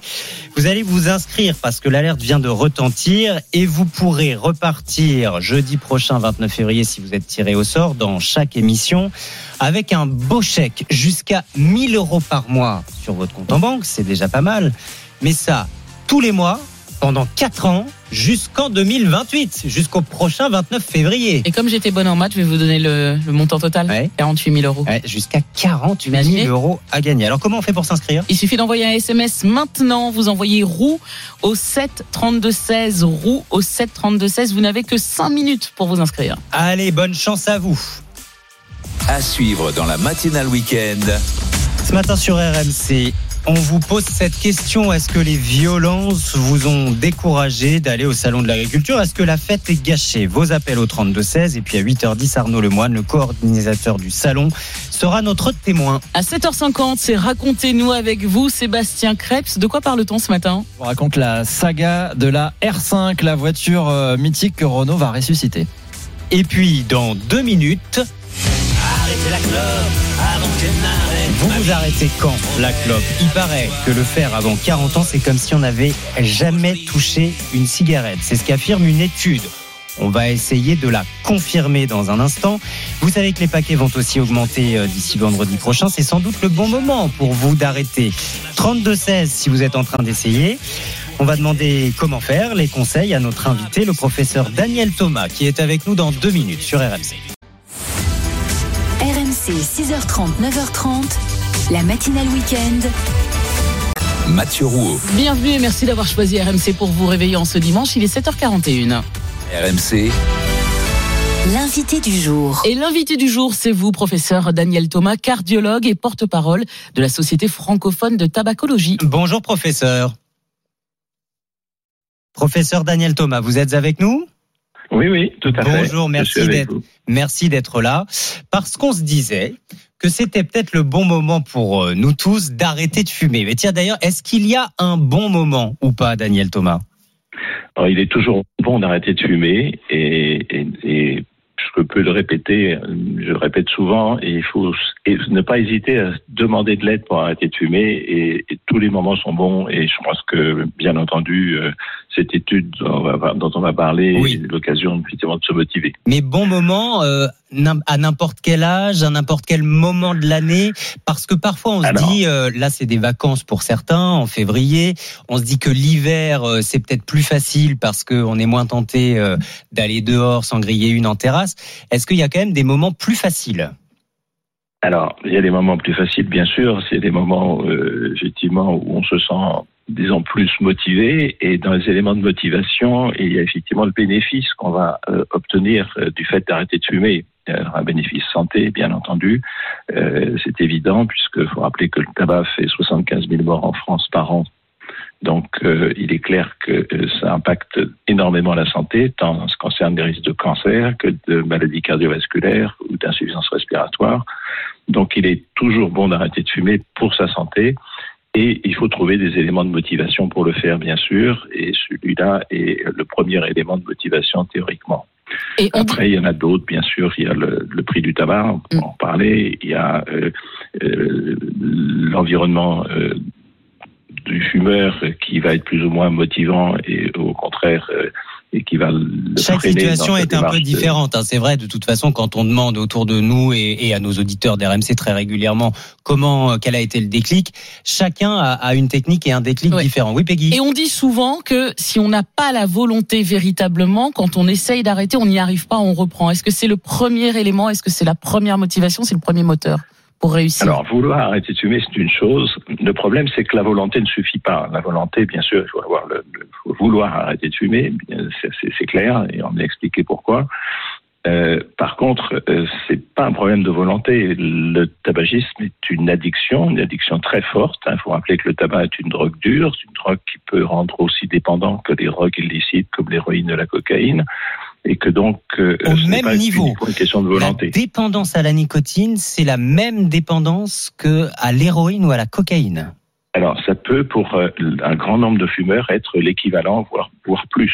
Donc c'est important de se Euh, faire ça- accompagner par un médecin ou par un addictologue ou un C'est tabacologue c'est essentiel. Alors, c'est c'est pas toujours nécessaire, puisqu'on sait qu'il y a un grand nombre de fumeurs qui ont arrêté sans aide particulière, mais euh, et en particulier pour ceux qui ont déjà essayé plusieurs fois et qui n'ont pas réussi. Je pense que ce qu'il faut leur dire très très clairement, c'est qu'il ne faut pas hésiter à demander de l'aide, car cette addiction euh, peut être considérée quelque part comme quelque chose qui est du ressort d'une aide médicale, à proprement parler, puisqu'il y a des aides médicales à l'arrêt du tabac dont il qu'il faut utiliser. Donc les patchs, des Euh, choses comme ça donc, alors, les, la substitution nicotinique, en l'occurrence, effectivement, les patchs ou les gommes ou pastilles de nicotine, qui sont en première ligne euh, pour cela.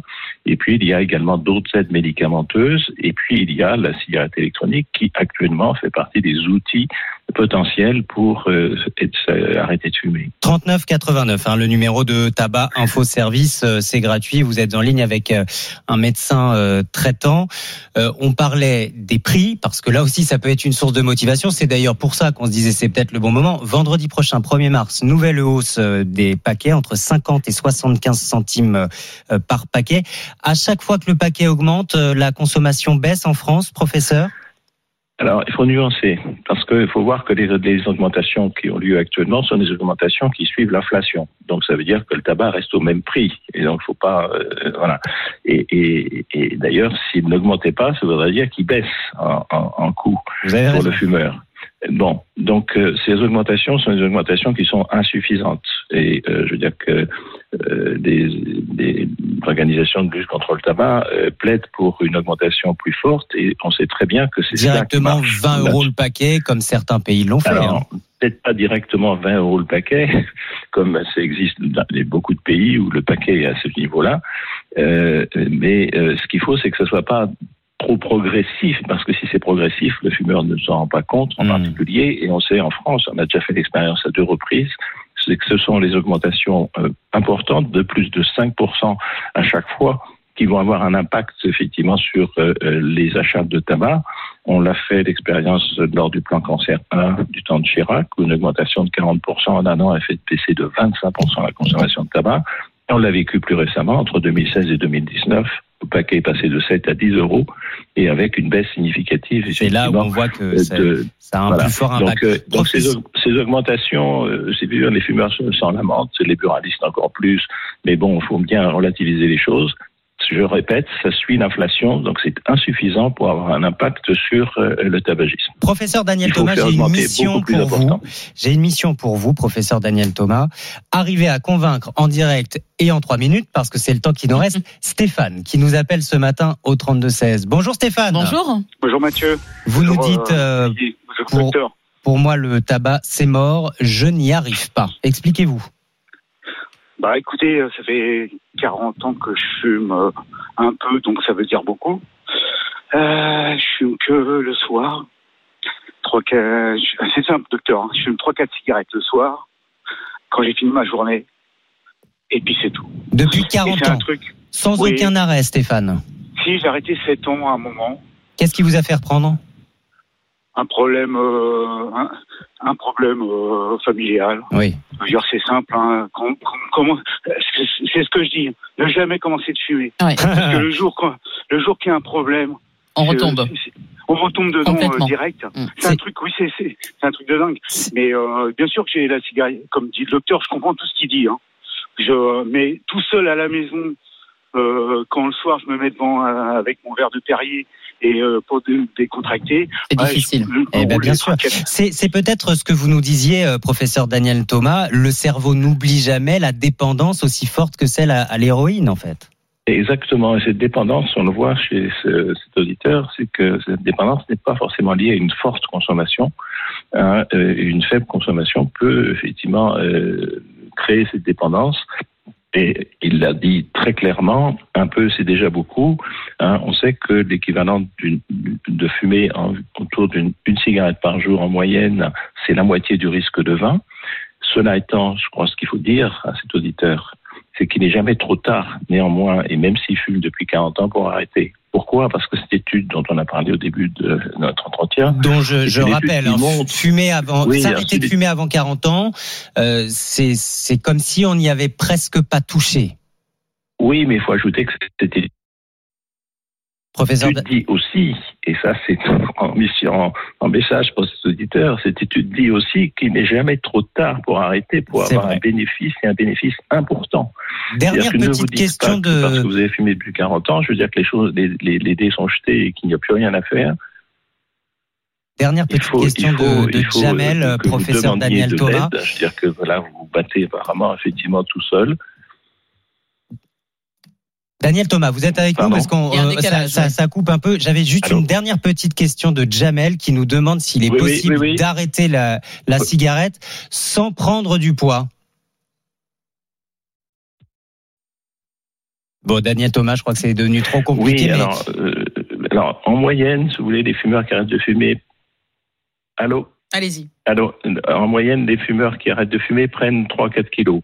Mais c'est pas c'est pas obligatoire et euh, en ayant une diététique appropriée, en faisant de l'activité physique et euh, en ayant justement cette substitution nicotinique, on peut effectivement éviter une prise de poids conséquente. Merci beaucoup, Donc, professeur euh. Daniel Thomas, cardiologue, porte-parole de la Société francophone de tabacologie.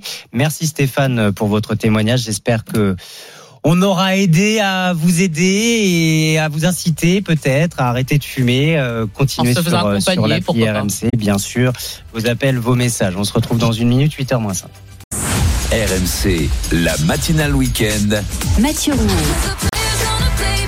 Taylor Swift ce matin, pourquoi? Eh bien parce que figurez-vous qu'elle pourrait chambouler le calendrier du Real Madrid. Eh oui, on va vous expliquer pourquoi dans le bonus RMC, c'est dans deux minutes. Mais d'abord, Racontez-nous. Et c'est l'heure de partir pour le salon de l'auto de Genève. Qui ouvrira ses portes demain. Bonjour Sébastien Krebs. Bonjour Mathieu, bonjour Peggy. Ce sera l'événement automobile demain. Renault va dévoiler sa nouvelle R5. Le constructeur ressuscite son modèle mythique, la petite citadine des années 70 et 80. Ma parole Mais on dirait une Renault 5 Ah dis donc, c'est rigolo ces machins-là Oui, et cette euh, R5 version 2024 sera 100% électrique. Renault l'annonce comme une révolution.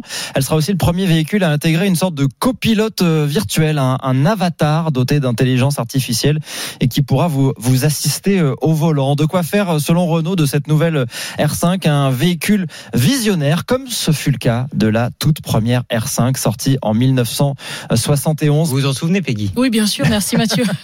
J'étais né. Première voiture aussi compacte. À l'époque, trois portes, ça n'avait jamais marché.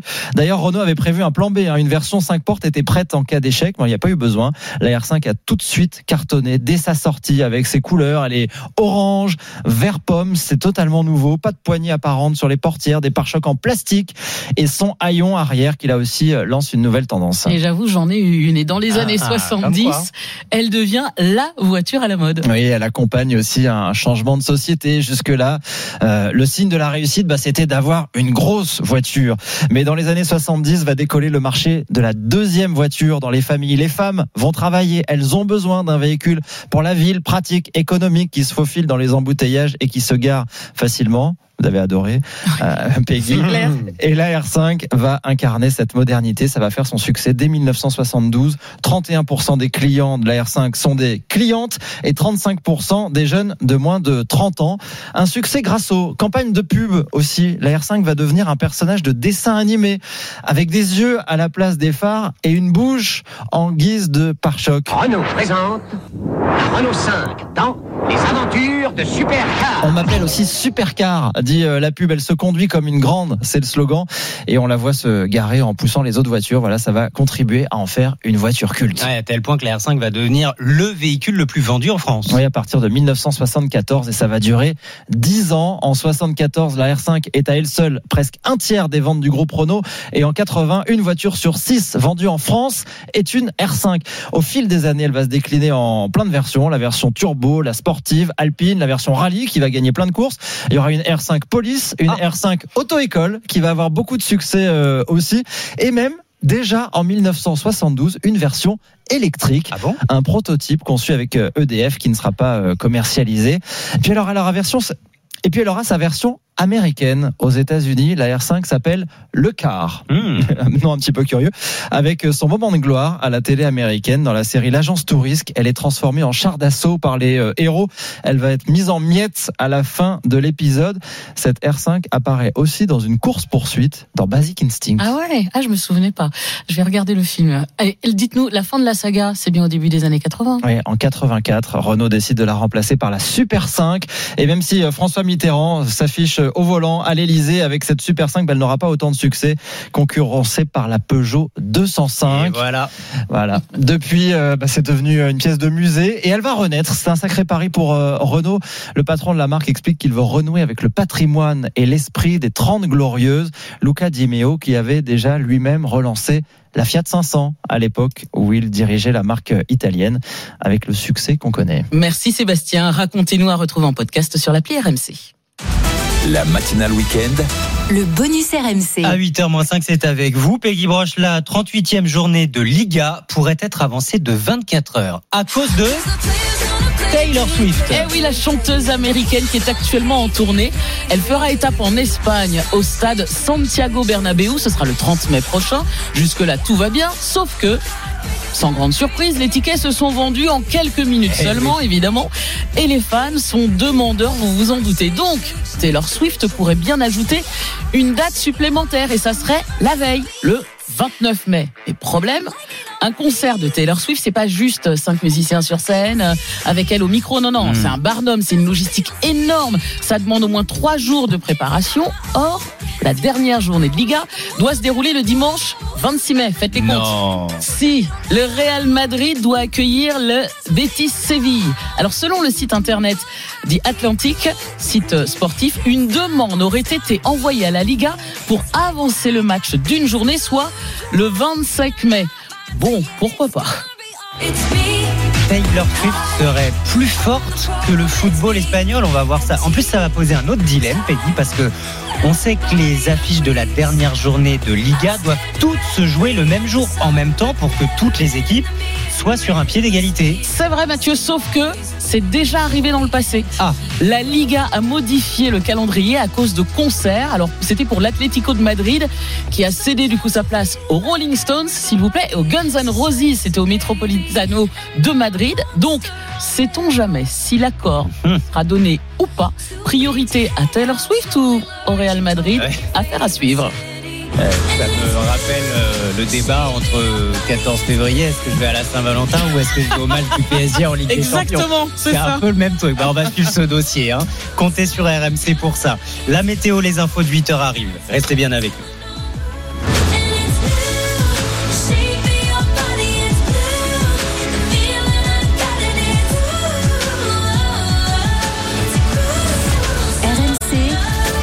La matinale week-end. Bonjour à tous. Il est 8h. RMC, la matinale week-end. Le journal, c'est avec Stéphane Geneste. Bonjour Stéphane. Bonjour Mathieu, bonjour à toutes et à tous. Des scènes de chaos hier au Salon de l'Agriculture. Réouverture prévue dans une heure maintenant. Et les organisateurs espèrent que ce sera dans le calme. Comment faire pour que les visiteurs veuillent toujours venir La fête est-elle gâchée? Arnaud Lemoine, le co-organisateur du salon, est notre témoin RMC à 8h10. Donald Trump poursuit sa route vers l'élection présidentielle américaine. Et puis c'est la première ce soir au Parc des Princes pour Kylian Mbappé. La première depuis qu'il a annoncé son départ prochain au président du PSG.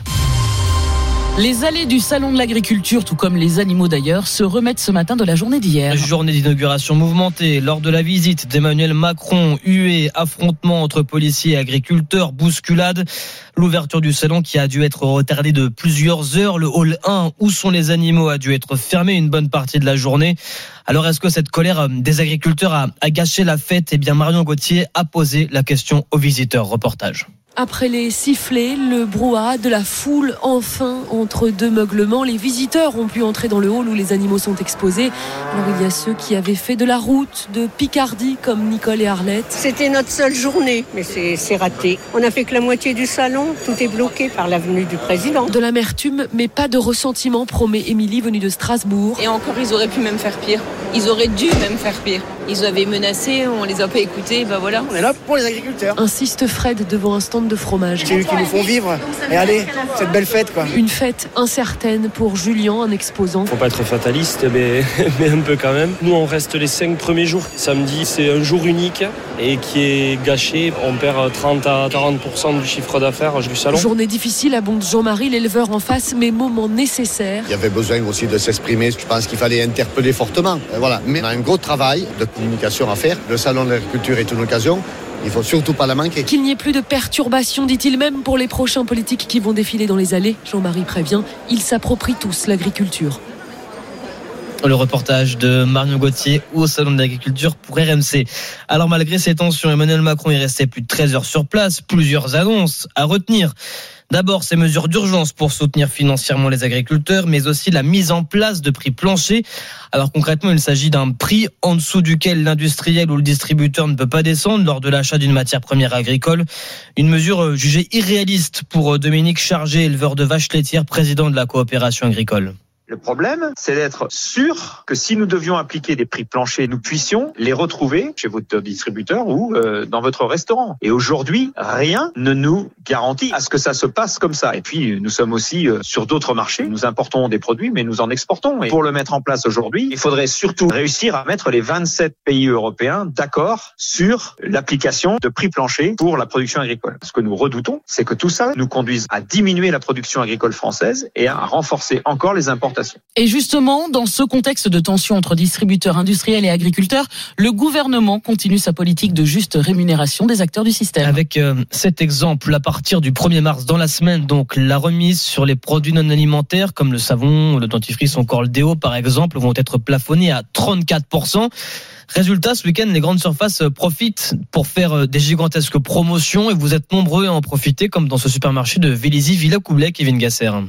À la sortie de cet hypermarché, les couches débordent du caddie de Clément, papa de deux enfants en bas âge. J'ai acheté euh, une quinzaine de, enfin une dizaine de paquets de couches. Un acheté, le deuxième à moins 80%. Donc euh, effectivement, au prix de la couche maintenant, euh, c'est très très intéressant. Et Clément était déjà venu faire des achats la veille. Et je fais du stock.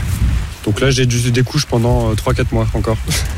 En rayon, ces promotions sont partout. 70% d'économie sur la lessive, un flacon de liquide vaisselle acheté, le deuxième offert. Tous les produits non alimentaires sont concernés, remarque Nine, qui en profite encore. Il y a aussi sur les gels douches, les dentifrices, euh, les cotons, euh, on trouve des lots, des bonnes réductions. Mais à partir du 1er mars, les remises seront plafonnées à 34%, notamment sur les produits d'hygiène. Regrette Amaury qui a fait son stock de déodorants. Bah, je trouve ça un peu abusé parce que c'est des produits au final qu'on se sert tous les jours, donc euh, ça devrait pas être limité à un pourcentage euh, 34% par exemple. L'objectif de cette loi qui interdit de telles promotions, c'est d'éviter que les supermarchés ne fassent pression sur leurs fournisseurs afin de baisser les prix. Kevin Gasser pour RMC. 8h04, direction les États-Unis à présent. Donald Trump continue d'espérer un duel avec Joe Biden pour la Elle présidentielle. a remporté cette nuit la primaire républicaine de l'État de Caroline du Sud, l'ancien locataire de la Maison Blanche qui était opposé à Nikki Haley. Euh, Vous êtes en direct de Columbia, justement en Caroline du Sud, Benoît Ballet. Bonjour Benoît. Bonjour Stéphane. Et il s'agit là d'un revers pour euh, Nikki Haley qui a pourtant été gouverneur de cet État. Nouvelle preuve donc, s'il en fallait une supplémentaire, qu'elle n'arrêtera pas Donald Trump et qui se voit déjà d'ailleurs lui à la Maison Blanche. Effectivement, 5 victoires sur 5 primaires, c'est du 100% pour Donald Trump et les sondages le donnent d'ailleurs largement devant Nikki Haley dans le reste des États qui doivent encore tenir leurs primaires, sauf imprévu majeur donc. Donald Trump aura d'ici quelques semaines rassemblé la majorité des délégués nécessaires à son investiture en juillet. L'ancien président républicain, par ailleurs visé par quatre procès au pénal ici aux États-Unis, a donc volontairement regardé en direction de l'élection présidentielle du 5 novembre prochain lors de son discours de victoire tout à l'heure quand il a promis aux Américains de virer Joe Biden de, de la Maison Blanche. Alors malgré cette défaite, cette défaite humiliante, effectivement, hein, 20 points derrière Donald Trump dans un État dont elle a été gouverneur, Nikki Haley a refusé de jeter l'éponge et a assuré se maintenir dans la course au moins 10 jours jusqu'au mardi 5 mars, le Super Tuesday, avec des primaires simultanées dans 15 États américains. Benoît Ballet, correspondant de RMC aux États-Unis, en direct avec nous. Merci Benoît. Votre page sport, Stéphane, avec la Ligue 1 d'abord et Brest qui conforte sa deuxième place au classement. Les Bretons qui sont imposés 3 buts à 0 hier à Strasbourg pour le compte de la 23e journée du championnat. Victoire également de Nantes à Lorient. Six rencontres au programme aujourd'hui, dont PSG Rennes, c'est à 17h05. Et Kylian Mbappé qui va retrouver le Parc des Princes la première fois depuis l'annonce de son départ à son président. Alors comment va-t-il être accueilli par les supporters, Fabrice Hawkins? Les supporters les plus chauds réunis dans la tribune Auteuil ne comptent pas siffler Kylian Mbappé. La position du collectif Ultra Paris n'a pas changé. Pas d'animosité envers le meilleur buteur du club tant que son départ n'est pas officialisé par le Paris Saint-Germain ou le joueur. La semaine passée déjà, il n'avait pas été hué par les fans qui avaient fait le déplacement à Nantes. Après le match, le vice-capitaine du PSG était même allé les saluer. Kylian Mbappé a en plus offert son maillot, un geste qui n'est pas passé inaperçu et qui a été apprécié par les amoureux du PSG présents au stade de la Beaujoire. Dans la dernière ligne droite, le champion du monde devrait donc être soutenu alors que le club est toujours en lice en championnat, en Coupe de France et en Ligue des Champions. En tout cas, une chose est sûre, le comportement du public à l'égard de Kylian Mbappé sera scruté à chaque match. PSG Rennes, c'est à 17h05 à suivre sur RMC, tout comme d'ailleurs le tournoi Destination. C'est cet après-midi à 16h, la France qui reçoit l'Italie, c'est à Lille. Et journée spéciale, sur RMC, on s'installe toute la journée à Villeneuve d'Ascq, juste à côté du stade Pierre-Mauroy. Et ça commence de 9h30 avec les GG du sport autour de Jean-Christophe Drouet. Et puis on montera petit à petit en pression, en tension à vous avant de vous faire vivre ce match, évidemment. Et puis, je voulais vous raconter cette histoire. Un personnage va revenir sur vos écrans dans pas très longtemps. Alors, Ah. un peu de suspense. C'est ce que vous allez le reconnaître avec cette description? C'est un jeune garçon brun. Il a des lunettes rondes, des petites lunettes rondes. Elle est plus facile, une cicatrice sur le front. Oh, bah, Harry Harry Potter. Il a étudié à Poudlard. C'est un sorcier. Il a fait l'objet de cette roman. Évidemment. C'est Harry Potter, le sorcier préféré de toute une génération. Et de retour, non pas dans le livre, non pas au cinéma, mais dans une série. Et ça, ça ravit les fans qu'on a rencontrés. Harry Potter, ça a bercé mon enfance. Alors, euh, savoir que je vais pouvoir revivre ces moments maintenant avec une nouvelle série, c'est génial. Moi, j'ai lu les romans et j'ai euh, vu les films, et c'est vrai que parfois il y a des, des nuances qu'on voit pas dans les films. Et du coup, s'ils ont plus euh, de temps pour euh, réaliser la série, et du coup, qu'il y aura plus de détails sur euh, la vie des personnages et leurs relations entre eux, je trouve que ça peut être intéressant. Et après, ça a du potentiel, mais ça peut aussi flop parce que du coup, euh, comme on a des super films, faire attention à ce que les fans ils soient pas trop déçus. Je trouve que ça va vraiment être intéressant de voir les nouvelles technologies, nouveaux effets spéciaux, car parfois euh, on pouvait trouver un aspect un peu vieillot au film. Cette saison donc, une par livre, la première saison qui est prévue pour 2026 et il va falloir être patient, hélas. Le casting pour autant et la date de tournage ne sont pas encore connus. Alors si vous êtes euh, brun, vous avez une cicatrice sur le front Ah ouais. et des petites lunettes, Eh ben, allez-y. hein. Mais vous, plus je vous regarde, plus je me dis, il y a un petit air Mais de oui, Ron. c'est ce que j'allais dire. De Ron. Ouais. Ah oui. Il y a un truc. Je rappelle que Ron est roux. Oh, une petite couleur et c'est bon. Ouais, hein. voilà. Exactement. Hermione Granger, vous, hein, Peggy Broche, non, ça vous dit Comme ça, euh, La totale. l'écran et tout. Ah oui, d'accord. pas mal, non Vous croyez que. Oh, bah pourquoi En pas. tout cas, elle est talentueuse et intelligente, c'est tout ce qui vous correspond. C'est moi, merci Exactement. Stéphane, je vous aime. Pas la peine de mentir non plus. Oh, ça et Mathieu, va. et Mathieu Roux, Harry Potter, petite Oui, euh, là on est dedans. sûr. Ouais, enfin bon. Merci. Stéphane. 8h09 minutes, vous êtes sur RMC. RMC, la matinale week-end. Le 10 minutes chrono. Encore un tableau à- cadeau à gagner en ce dimanche matin. Cadre photo numérique connecté. Agfa Photo. Alors le principe est simple, hein, vous êtes n'importe où dans le monde, vous prenez des photos, vous avez offert euh, votre cadre à quelqu'un, à des amis, à de la famille, eh bien vous envoyez instantanément la photo ou la vidéo et ça arrive. C'est magique, c'est génial et vous partagez vos moments préférés. Et pour que ça arrive chez vous, 3216 la touche 4 ou le mot matin par SMS au 7 32 16, matin par SMS au 7 32 16. 10 minutes tout pile pour vous inscrire, le gagnant ou la gagnante avec nous avant 8h30. Bonne chance à vous. À suivre dans la matinale week-end. À 8h20, la story sport, vous nous parlez d'une fratrie en or ce matin. Antoine Salva, bonjour. Bonjour Peggy, bonjour Mathieu. Je vais vous parler de ce que nous, nous nommons pardon ping-pong depuis notre garage, mais que les frères Alexis et Lebrun appellent eux tennis de table. La France est en finale des championnats du monde par équipe de Prut depuis 97, une première, et ils n'y sont pas étrangers. À tout à l'heure, Stéphane. D'ici là, le salon de l'agriculture, la coordination rurale, à l'origine des violences ou pas Assume-t-elle ce matin? Ridicule et dramatique, comme le dit Emmanuel Macron Véronique Le Floch, la présidente de ce syndicat, est notre invitée à 8h40. Avant cela, on va voir comment. euh, on a vécu cette journée dans les salons hier. Est-ce que les visiteurs sont découragés? Qu'en disent aussi les organisateurs? Arnaud Lemoine, le co-organisateur du salon, est avec nous dans deux minutes. RMC jusqu'à 9h30. La matinale week-end. Mathieu Roux. Bon dimanche à l'écoute d'RMC, il est 8h12. Le témoin RMC. Et notre témoin ce matin, Arnaud Lemoine, directeur du Sénéca numéro 2 de l'organisation du Salon de l'Agriculture. Bonjour à vous. Bonjour. Merci d'être en ligne euh, ce matin avec nous après cette journée sous les huées. 13 heures de visite encadrée par des CRS, un hall euh, entièrement fermé pendant plusieurs heures. Emmanuel Macron qui dénonce en partant hier soir des violences dramatiques, ridicules de la part de certains agriculteurs. Une euh, première journée de fête gâchée, Arnaud Lemoine. Oui, c'est une première euh, journée qui a été gâchée, on va pas se mentir. Et puis on ressent euh, ce matin, ou plutôt hier soir, une double tristesse. Tristesse de voir les, les problèmes agricoles perdurer, parce que nous, on a soutenu des mouvements agricoles dès leur départ. Et tristesse en tant qu'organisateur de voir une première journée de la 60e édition qui se doit d'être festive et qui a été agrémentée de beaucoup de violence. Vous en voulez à ces bonnets euh, jaunes, mais aussi rouges, verts, donc coordination rurale, FNSEA, jeunes agriculteurs, euh, ceux qui euh, en sont venus aux mains parfois. Vous leur en voulez ce matin? Je n'en veux à personne. Moi-même, euh, je suis d'origine agricole et je comprends euh, toute cette colère. Simplement, on est un salon privé qui se doit de respecter les biens des personnes. Il y a énormément de visiteurs, 600 000 euh, par an. On a 12 000 personnes qui travaillent sur le site. Et euh, voilà, nous, ce qu'on souhaite, c'est d'être dans le jour d'après, déjà, comme le film, et de se dire qu'aujourd'hui, euh, eh bien, venez, venez au salon, mais pour d'autres raisons encore. Venez déguster et goûter, venez apprendre et comprendre, venez soutenir le monde agricole, bien sûr, qui en a bien besoin, et venez soutenir le salon d'agriculture. Vous n'en voulez à personne, mais est-ce que, comme euh, certains, c'est ce qu'on entendait ce matin sur RMC, notamment euh, Valérie, une agricultrice, qui nous dit, moi, euh, en tant qu'agricultrice, j'ai eu honte hein, de ce qui s'est passé hier. Vous avez eu honte? Non, j'ai- eu peur. Voilà, j'ai pas eu honte, j'ai eu peur. Parce que quand j'ai vu la casse, je me suis dit, euh, ce salon, c'est le premier salon de France, vous savez, et c'est une fierté nationale. On est regardé dans le monde entier parce que des salons d'agriculture, il n'y en a pas dans tous les pays du monde. Et je me suis dit, toutes les caméras sont tournées vers ça. D'habitude, ils sont tournés vers une foule immense, des gens qui viennent comprendre. Qui viennent... Vous savez, il y a un bug de connaissance euh, de plus en plus important entre la société et l'agriculture. On a des adolescents qui ont 10, 12, 14 ans, qui viennent au salon, qui ne savent même plus d'où vient le lait, c'est-à-dire de la vache. Donc notre, notre métier a un peu aussi changé, c'est-à-dire d'expliquer et réexpliquer encore de quoi est fait l'agriculture, l'agriculture, pardon, les pratiques agricoles. Donc non, j'ai eu plus peur qu'autre chose. Euh, certains ont été choqués. Je voudrais, Arnaud Lemoine, qu'on écoute ensemble Alexandra qui nous appelle ce matin au 32-16. Bonjour Alexandra.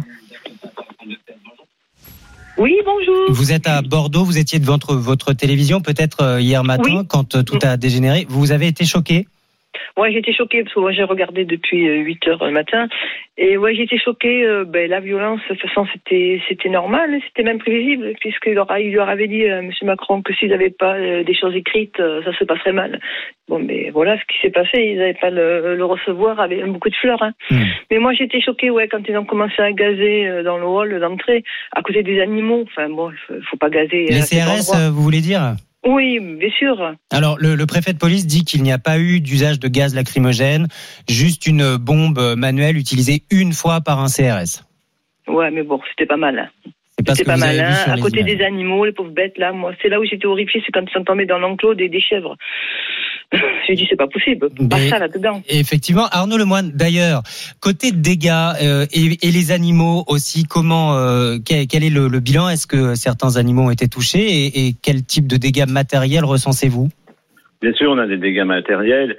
Bon, ils sont pas très importants, mais on est en train d'en faire la liste. Et euh, il y a quelques stands, euh, au moins trois que dont j'ai connaissance, qui ont été, qui étaient, comme on dit vulgairement, qui ont morflé. Euh, les animaux, je rejoins Madame. J'ai eu euh, peur aussi pour les animaux parce que vous savez, euh, ces animaux, ils sont déjà stressés par le transport. Ils sont là comme des stars, mais ils ont besoin de, calme, de tranquillité et de montrer leurs plus beaux atours. Et évidemment, quand j'ai vu cette violence autour des animaux, j'ai eu peur. Alexandra, vous êtes déjà allée au salon de l'agriculture? Vous comptiez y aller cette année? Non, non, je suis jamais y allée. Bon, j'habite loin déjà. Hein, Je vous invite, pour faire le madame, je vous invite. vous êtes gentil, monsieur. Mais est-ce que Mais- ça, ça et a... justement, monsieur, j'avais une question à vous poser. Est-ce que les exposants, ils payent pour exposer ou c'est gratuit? Eh bien, écoutez, euh, ils payent. Comme dans n'importe quel salon euh, français ou européen, ils payent. Et, juste, et justement, pour euh, certains, on l'entendait aussi dans les journaux d'RMC, certains exposants ont quasiment perdu la journée d'hier, euh, Arnaud Lemoine. Oui, euh, bien sûr. Il y, a, il y a des exposants qui, qui sont en train de venir nous voir pour nous expliquer euh, ce qu'ils ont perdu. Évidemment, il y a des exposants qui ont un chiffre d'affaires à faire au salon et c'est bien naturel. Et on va voir euh, comment on fait avec eux dans la matinée. Concrètement, quelles sont les, les premières pistes, Arnaud Lemoine, à la fois pour les exposants et puis peut-être aussi pour les visiteurs qui ont pu rentrer, mais plus tardivement que prévu hier Écoutez, par rapport aux visiteurs, euh, on va faire la liste, sachant une chose, c'est que les visiteurs ont, ont, ont patienté, ont attendu, mais euh, pour être très franc, on a fermé un peu plus tard que d'habitude. On a laissé couler la journée pour essayer euh, de faire en sorte que tous les halls puissent être visités par ceux qui le souhaitaient.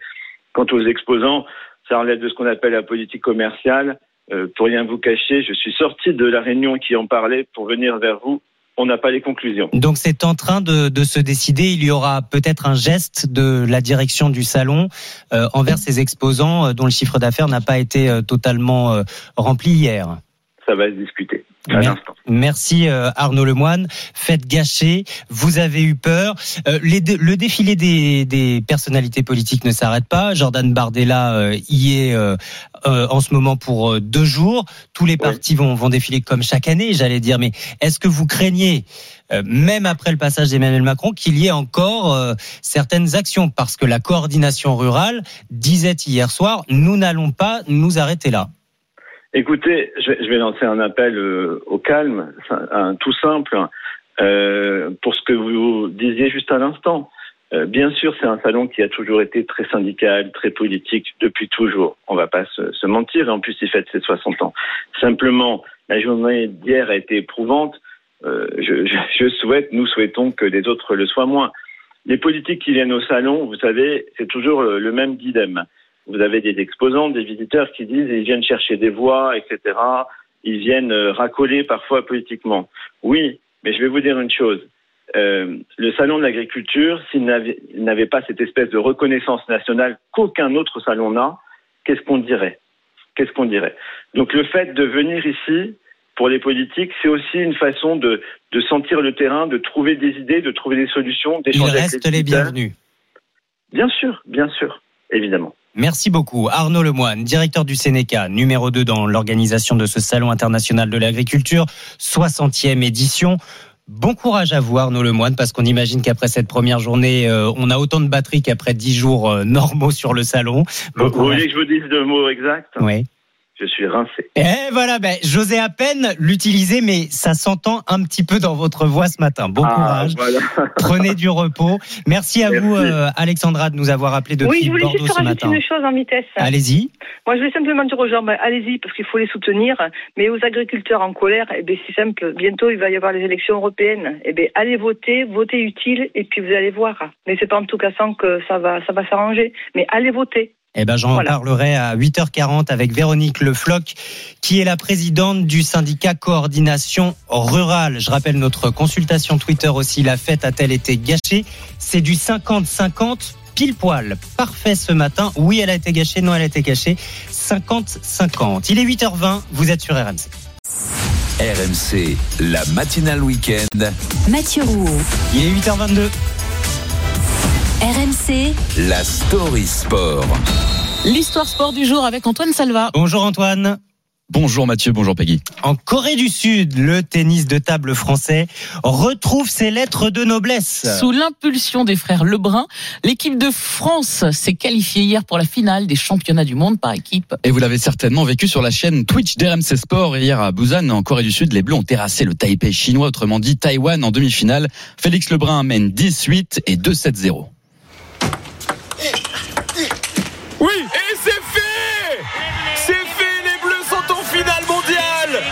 C'est fait, le cadet de la fratrie était en feu hier après avoir remporté ses deux matchs. Si son frère aîné Alexis n'a remporté qu'une rencontre, Simon Gauzy, l'autre tricolore, a fait le job. Et pour la première fois depuis 1997, l'équipe de France masculine disputera aujourd'hui à midi, heure française, la finale des mondiaux. Et oui, ça ne nous rajeunit pas. Personnellement, il y a 27 ans, je tentais d'inscrire mon nom au palmarès du prestigieux tournoi des CE2.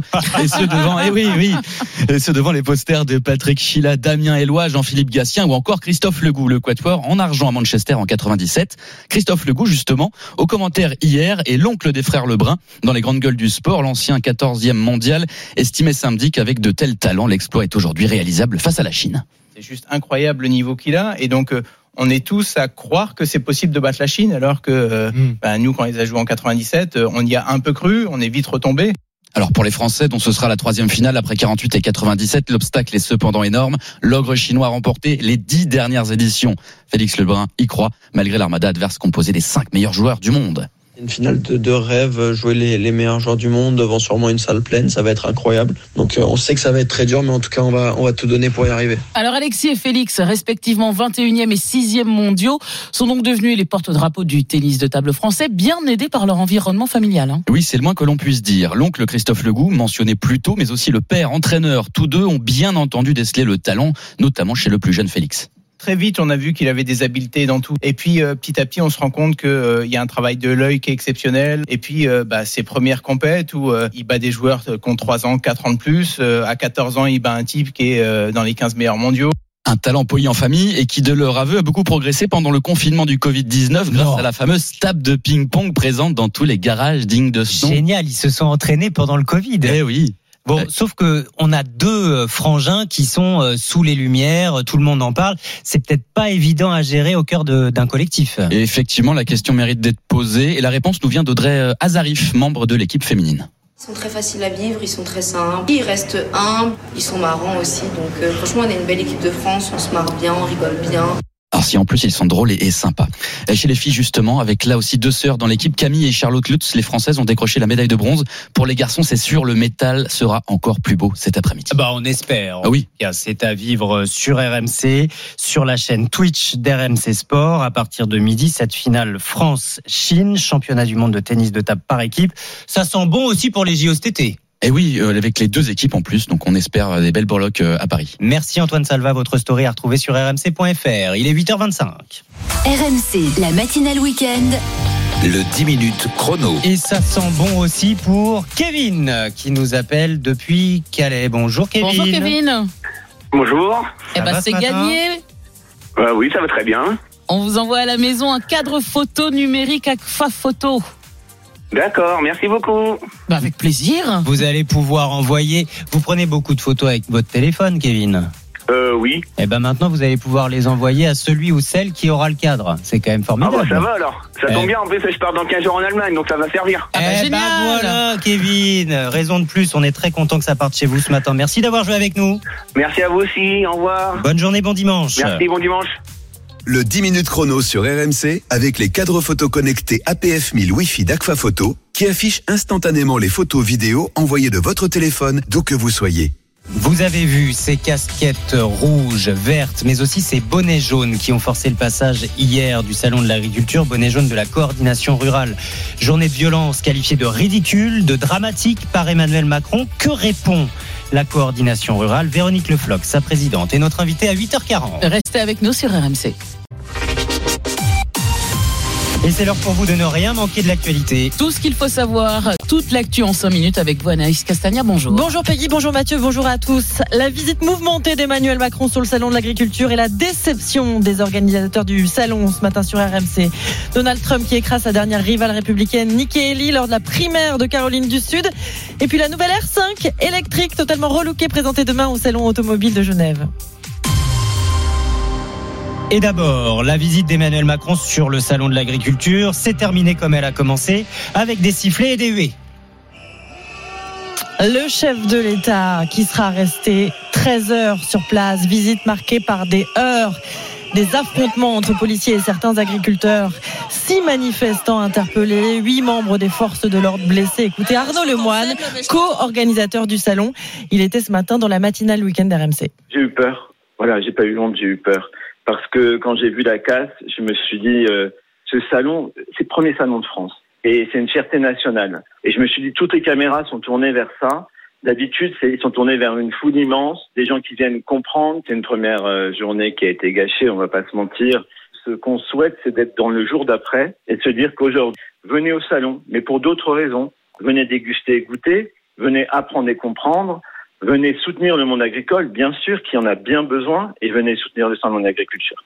Arnaud Lemoine qui donc euh, affirme avoir eu peur ce matin sur RMC. Voilà pour le climat, mais ce qu'il faut aussi retenir ce matin, euh, c'est qu'Emmanuel Macron a fait des annonces pour tenter de régler la crise agricole. Parmi les mesures, une réflexion sur les prix planchers et un plan de trésorerie d'urgence. Il a donné rendez-vous dans trois semaines pour faire le bilan. RMC 8h32. La course à l'investiture républicaine pour la présidentielle se poursuit aux États-Unis et Donald Trump a engrangé cette nuit une nouvelle victoire. Il a battu Nikki Haley à la primaire républicaine de Caroline du Sud. Nikki Haley qui a pourtant été gouverneur de cet État. C'est dire si c'est un revers pour elle et pour Donald Trump. C'est bien parti, hein, c'est ce qu'on peut dire. D'ailleurs, écoutez, il se projette déjà au mois de novembre. On sera là le 5 novembre pour fêter la victoire. Et on regardera Joe Biden droit dans les yeux. Il a détruit notre pays. Et on lui dira, tu t'en vas Joe, tu es viré, va-t'en, tu es viré. Ce matin, je voulais aussi vous faire entendre le judoka Teddy Riner qui était sur le plateau euh, de l'émission Quelle époque hier soir sur France 2. Teddy Riner qui déplore n'avoir eu que deux petites places à offrir pour ses proches pour les épreuves de judo lors des JO de Paris. Deux petites places pour lui, Teddy Riner. Franchement, c'est tout ce qu'il vaut? Allez, on est trash Ok. La fédération, le champion que je suis, tout ce que j'ai ramené à la fédération, j'ai le droit à deux places. Mais j'aime ma fédération, j'aime mon sport. hein. Teddy Riner qui a aussi affirmé que la France n'était pas un pays de sport. Comme l'avait dit le nageur Florent Manodou avant lui, on n'arrive même pas à mettre les sportifs et les champions sur un beau socle, a dit le judoka hier soir. Oui, sauf que sur RMC, ici, ils ont toute leur place. D'ailleurs, journée spéciale tournoi des six nations, c'est sur euh, RMC aujourd'hui. Ouais, RMC qui s'installe toute la journée jusqu'à 20h à Villeneuve d'Ascq, tout près de, de Lille. C'est là que le 15 de France euh, va affronter l'Italie cet après-midi à 16h pour son troisième match du tournoi des Six Nations. Après la débâcle inaugurale contre l'Irlande, les Bleus ont relevé la tête contre l'Écosse, mais difficilement le capitaine. Charles Olivon souhaite pouvoir se regarder dans un miroir et va tout faire pour. La première chose après l'Irlande, euh, c'était de retrouver un petit peu notre fierté, notre euh, notre rugby et euh, être capable un peu plus de se regarder dans une glace après le match, être nous-mêmes sur le terrain. On connaît le tournoi de destination, ça peut se jouer à la dernière journée, on le sait. On commence à avoir un petit peu d'expérience, on sait que les détails vont compter. Donc voilà, on est focus sur ce match et après on attaquera le dernier bloc plus tard. Et puis une fois n'est pas coutume, Mathieu et Peggy. On termine en parlant voiture, mais attention, hein, pas n'importe laquelle, la Renault 5 Ah. star des années 70, avec laquelle vous avez peut-être frimé dans votre jeunesse. eh bien, elle est de retour, version électrique totalement relookée. Elle sera présentée demain au Salon Automobile de Genève, événement que suivra sans doute Mathieu, 41 ans, fan de Renault 5. Non, pas vous Mathieu, l'autre, un autre. Un Mathieu qui a des dizaines de Renault 5, écoutez bien. Depuis que j'ai commencé ma collection, j'ai à peu près accumulé une cinquantaine de Renault 5. Il doit en rester 30 sur euh, roue et les autres sont conservés euh, en pièces détachées pour euh, pouvoir entretenir la collection le plus longtemps possible. Je ne peux pas envisager de les revendre ou de m'en séparer. Et aujourd'hui, euh, la plupart du temps, à part quand il fait mauvais, je roule en Renault 5. Moi, je ne pars en vacances que en Renault 5. On a été au ski en Renault 5, euh, c'est même pas discutable. Pas de Excellent. En Renault 5, on a bien compris. C'est clair. Moi, si j'ai bien compris, vous êtes plutôt euh, 205 GTI Euh, GTI, je vous remercie. Parce que quoi, GTI, c'est les kékés Non, j'ai pas dit ça. je- Non, mais c'est vrai que j'ai des très bons souvenirs de 205 de ma grand-mère, moi. Ah oui. Bah, on est tous attachés comme ça. Mais euh, vous parliez de frimer au volant d'une Renault 5. Écoutez Thierry qui nous écrit ce matin sur l'appli RMC. J'ai 60 ans. 11 septembre 82, 18 ans. 14 septembre 82, permis. 15 septembre 82, ma première voiture, une ER5, une TL grise métal trois portes. Mon premier trajet, aller voir ma copine, ça l'a changé du porte-bagages de la mobilette. J'allais en bagnole au lycée pour ma deuxième terminale, un aspirateur à nana. Excellent. Génial. Increvable, fiable, rustique. Quel bonheur comme première bagnole, la R5, nous dit Thierry. Et il y a Laurent qui dit la première voiture de ma femme, c'était une R5 TL bleue, Eh ben voilà. neuve en 1980. Bon, à 100 000, elle était rincée. Eh ben, euh, Mais c'était la- déjà pas mal. La hein. voiture ou La- bah oui. Mathieu. Continuez à nous dire vos souvenirs de voiture. Est-ce que vous êtes R5, 205, une autre? N'hésitez pas. On lit tous vos messages le matin sur RMC. Il est 8h36. À suivre dans la matinale week-end. Manger moitié-mois de viande pour sauver la planète. C'est une étude du réseau Action Climat. Est-ce que ce serait bon aussi pour notre portefeuille? Ben, On va voir ça avec Perico Légas ce matin. Le beurre et l'argent du beurre. C'est à 9h10 tout à l'heure. Et à 8h50, le coup de main conso avec Voyalis Castagna. Comment éviter les cambriolages pendant les vacances? Oui, je vais vous donner euh, plein de bons conseils pour euh, bah, être sûr d'être en sécurité avant de partir. D'abord, ces bonnets jaunes, entre autres, qui ont forcé l'entrée du salon de l'agriculture hier. Les bonnets jaunes de la coordination rurale. Après cette journée de violence qualifiée de ridicule et de dramatique par Emmanuel Macron, que répond ce syndicat? Véronique Lefloc, sa présidente, est notre invitée dans deux minutes sur RMC. RMC RMC, 6h30, 9h30, la matinale week-end. Mathieu Rouault. Bon dimanche à l'écoute d'RMC, il est 8h38. L'entretien RMC. Et l'invité de l'entretien RMC ce matin, c'est Véronique Lefloc, présidente de la coordination rurale. Bonjour. Merci d'être là. Euh, vous vous sentez ridicule? Nous? Oui. Avec nos bonnets jaunes? Oui. Non, pas du C'est ce qu'a dit Emmanuel Macron hier après cette journée de violence qualifiée donc de ridicule et de dramatique par le président de la République quand il est reparti après euh, 13 heures d'une visite euh, mouvementée? Et ça avait commencé par ces bonnets jaunes qui ont forcé l'entrée du salon. Vous êtes ridicule à la coordination rurale, Véronique Lefloc Disons que nous croyons que nous sommes dans une démocratie et qu'elle doit s'exprimer et que justement ce salon de l'agriculture, qui est un salon de la colère, exceptionnellement cette année, parce que c'est le cumul de 30 années de trop plein, 30 années où euh, la rémunération des agriculteurs a été mise de côté, 30 années où les prix n'ont pas suivi, 30 années où le gouvernement et les gouvernements successifs ont priorisé l'industrie agroalimentaire. On voit bien, ils ne sont pas visés. Tout cela justifie d'avoir forcé l'entrée, d'avoir euh, d'en être parfois venu aux mains avec les CRS, d'avoir effrayé certains animaux, d'avoir privé certains exposants de leur première journée euh, de chiffre d'affaires au salon? Alors le but n'était pas là, le but était euh, justement de, de rentrer dans, dans cette grande maison qui est le nôtre, qui est notre fête, fête de l'agriculture, où on met en valeur nos produits ou ceux qui sont issus de nos exploitations. Et quand vous avez en face de vous euh, quatre rangées de CRS, forcé de constater que vous ne pouvez pas avancer plus, plus loin et que là vous êtes bloqué et que ça crée une masse et que cette masse, eh ben, elle, elle se bouscule et, euh, et voilà où on en en arrive. arriver là. Voilà. Enfin, fallait en arriver là. Euh, si tout le monde avait pu rentrer et puis euh, euh, rentrer en contact avec le président de la République, Peut-être que ça aurait été le cas à la fin de la réunion, euh, Véronique Lefloc. Pourquoi avoir forcé les portes avant même qu'Emmanuel Macron sorte de la réunion à laquelle vous étiez présente? Tout à fait. Vous Vous étiez en train de discuter avec le président de la République et vos adhérents forcent l'entrée. c'est la démonstration d'une impatience. Une impatience, un cumul, un mal-être, un, mal-être qui, je pensais, était compris par plus de 90% de, de la population, un mal-être qui se traduit euh, jour après jour par euh, des cessations, par des suicides chaque jour. Nous sommes malheureusement un des secteurs euh, les plus touchés, mais quand vous voyez que c'est le plus grand plan social en France et qu'il est passé sous silence et qu'à chaque fois que vous avez des agriculteurs qui disparaissent, des fermes qui ferment, vous avez encore aujourd'hui euh, des emplois qui se maintiennent. Mais jusqu'à quand? Parce que après nous, vous aurez tout le secteur de l'agro-industrie qui commencera à fléchir aussi, les abattoirs qui fermeront. Ça va être une suite Et, sans et fin. c'est le cas, il y a plusieurs abattoirs euh, à un rythme nouveau qui ferment euh, en France. Je crois que c'est le double hein, d'abattoirs qui ferment par rapport à, à l'année précédente. Véronique Lefloc, ça fait quoi? Deux, trois minutes qu'on se parle? Vous n'avez toujours pas condamné les violences d'hier? Vous ne les regrettez pas? Euh, non, je ne peux pas. Je ne peux pas. Comment pouvez-vous dire à des agriculteurs qui se sont contenancés pendant 30 ans, voire plus, et qui aujourd'hui arrivent en fin de carrière, presque les larmes aux yeux, pour se dire, mais quel est le bilan de ma carrière?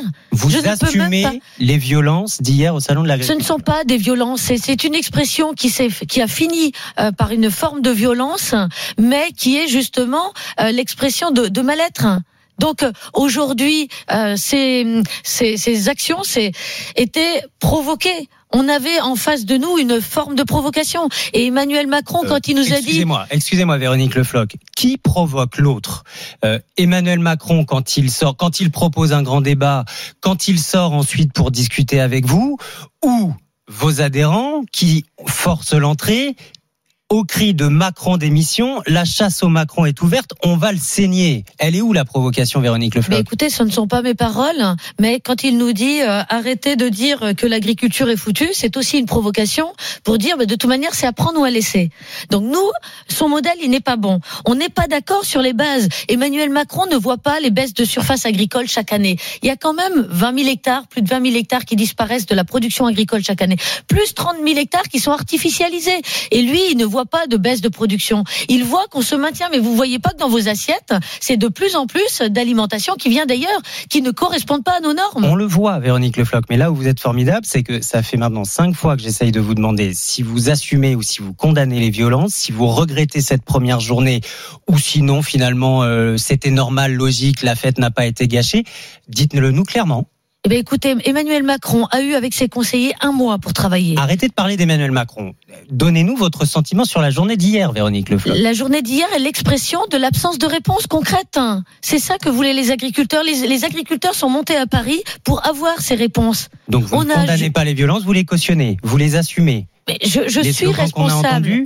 Je, je suis responsable du syndicat coordination rurale. Donc de ce qui il y s'est passé hier. il y avait au salon de l'agriculture des agriculteurs de la coordination rurale, des non syndiqués, de tous les syndicats agricoles. Tous les agriculteurs en France sont en colère. On a vu aussi effectivement ces casquettes rouges des jeunes agriculteurs et vertes de la FNSEA. Euh, je voudrais qu'on accueille Linda qui vous écoute et qui nous appelle au 32-16 ce matin. Bonjour Linda. Bonjour Mathieu. Vous êtes en région parisienne, Linda, euh, manager. Est-ce que vous avez vu ce qui s'est passé hier? Qu'est-ce que ça vous a inspiré?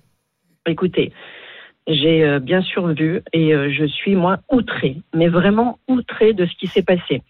Moi-même, je, je souhaitais y aller pour le premier euh, pour le premier jour. Bien sûr, je sentais qu'il y allait avoir des tensions, donc j'ai renoncé. Je souhaitais y aller aujourd'hui, mais vu ce qui s'est passé hier, honnêtement, je n'irai pas du tout au salon de l'agriculture. Je suis déçue du comportement de ces gens-là. C'est une honte. On n'accueille pas le président de la République comme ça. On ne l'insulte pas. Mais comment ils se sont comportés? Ils se sont comportés, mais comme des animaux, ces gens-là, hier. C'est une honte. Véronique Quand.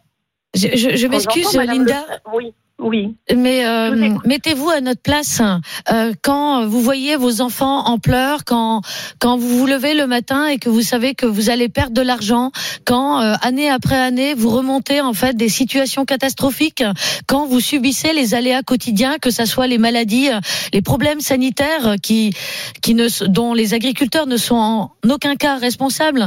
Vous êtes victime des aléas climatiques et euh, vous n'êtes pas accompagné, vous êtes juste abandonné. Quand vous avez des agriculteurs qui, depuis euh, fin euh, 2021, n'ont pas pu mettre un canard en place parce qu'ils sont à chaque fois euh, euh, victimes de différents épisodes de grippe aviaire et qu'ils avancent en termes de trésorerie plus de 150 000 euros et que c'est de l'argent qui doit venir de l'État parce qu'on leur a dit de tout abattre. C'est cette colère qui doit s'exprimer et tant pis si certains comme Linda sont dégoûtés d'aller au salon de l'agriculture. en fait, il faut tant pis si le savoir- salon de l'agriculture euh, C'est pas tant pis, est c'est il flop. reste, il reste encore euh, huit jours, neuf jours.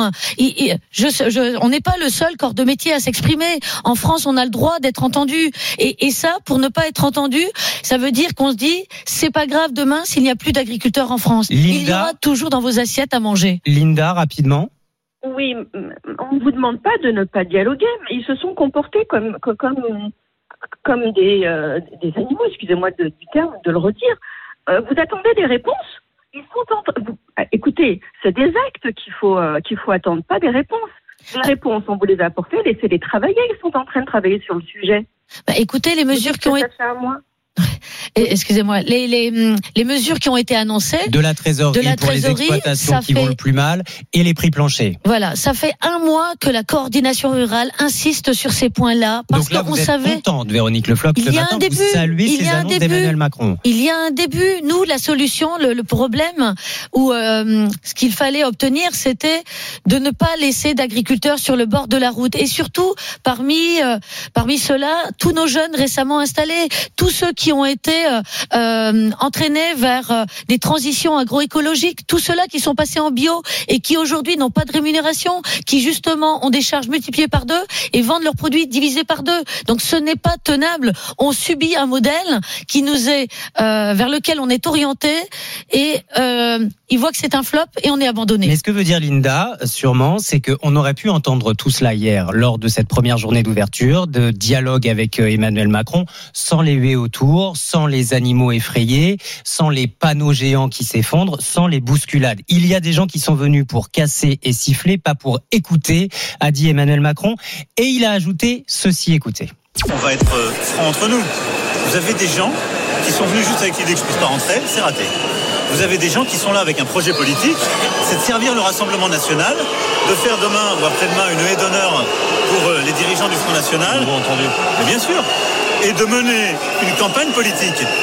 L'agriculture française, elle mérite mieux que de la mauvaise politique. Suivez mon regard, Véronique Le Floch. Très clairement, il parle de vous. Vous faites de la politique. Vous avez euh, organisé toutes ces violences contre Emmanuel Macron hier pour glorifier le Front National, le Rassemblement National de Jordan Bardella. Alors encore là, une fois, c'est une provocation du président de la République. La coordination rurale d'abord est apolitique et, et nous n'avons pas de programme politique. Nous avons un programme agricole, un programme de souveraineté alimentaire, un programme où on Malgré s'inscrit. votre réputation. Ah ben J'ai. Didier qui nous écrit sur l'appli RMC, la coordination rurale, quoi qu'on en dise, est politisée et on y retrouve beaucoup de partisans de Marine Le Pen. Eh ben, écoutez, euh, non, on peut pas dire que ça soit vrai. En tout cas, euh, de chez nous, comme dans tous les syndicats agricoles, vous avez certainement des sympathisants de tous les partis politiques. Moi, je ne suis pas sympathisant- pas sympathisante d'aucun parti, mais chacun est libre. Vous ne nous, votez nous pas fais- Véronique moi, moi, je vote, bien sûr, je vote, mais je ne suis pas adhérente de, de parti politique. Par contre, euh, ça n'a aucun rapport à la coordination rurale. On discute avec tous les partis politiques. On reçoit tous ceux qui veulent bien venir sur notre stand. Donc, Et vous allez accueillir Jordan Bardella aujourd'hui de la même façon qu'Emmanuel Macron je, je crois qu'il vient demain, oui.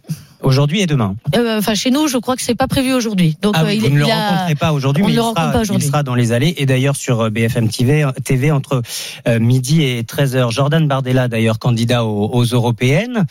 Euh, un bon atout pour l'agriculture française, le programme de Jordan Bardella. Il a voté la PAC. Hein Alors, je, je ne connais pas exactement son, son, son programme. Euh, maintenant, nous, ce qu'il nous faut, ce sont euh, des politiques qui mettent en avant une agriculture euh, qui reste une agriculture euh, familiale, une agriculture qui n'est pas financiarisée, qui reste transmissible et surtout viable, Donc vivable. sans l'Europe. Non, il nous faut une Europe harmonisée. Il nous faut surtout une exception agriculturelle. Ça veut dire sortir l'agriculture des accords de l'OMC, donc euh, l'Organisation mondiale du commerce, pour protéger toutes les agricultures, qu'elles soient euh, européennes ou, ailleurs dans le monde. Parce que quand nous, euh, sommes victimes des accords de libre-échange, nous allons déverser nos produits, nos excédents aussi en Afrique. Et donc, c'est une perturbation mondiale et il n'y a pas de gagnants que des perdants. Merci beaucoup Véronique Le Floch. Sur le salon de l'agriculture jusqu'au dimanche 3 mars, j'imagine, la coordination rurale. Euh, si ceux qui nous écoutent souhaitent vous rencontrer, Tout à fait. c'est Sont les possible. bienvenus. D'autres actions à, à venir Vous n'excluiez pas hier soir de mener d'autres actions Alors elles sont prévues un peu partout encore en France, ça continue. Il y a des aussi coopératives. spectaculaires qu'hier Non, en fait, là, là, là, c'était un effet de masse. Euh, il y avait des agriculteurs de partout. Maintenant, euh, les rassemblements vont, vont se continuer. Euh, il y a encore beaucoup de personnes qui profitent de cette crise, et je pense qu'il faut qu'ils reviennent à, à- à plus de raisons et à partager la valeur euh, qui nous échappe. Véronique Le Floch, merci, présidente de la coordination rurale, le salon de l'agriculture, jusqu'à dimanche prochain. Il est 9h10, vous êtes sur RMC. RMC, la matinale week-end. Mathieu Roux. Ah, UB40 pour adoucir l'ambiance, ce groupe britannique de reggae qui est de retour avec un nouvel album. On va voir ça dans le bonus RMC, c'est dans deux minutes. Mais d'abord, RMC,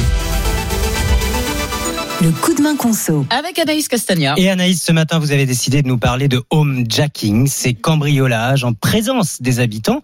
C'est vrai qu'on en entend beaucoup parler en ce moment. Ouais, vous savez pourquoi? Parce qu'en fait, de nombreuses stars en ont été victimes. Vita, Bruno Guillon, Jean-François Piège, Nikos, Anne-Sophie Lapix ou encore l'animateur Guillaume Play qui a témoigné hein, cette semaine sur BFM TV. Écoutez ce qui lui est arrivé en, en 2021 alors qu'il partait pour le Festival de Cannes.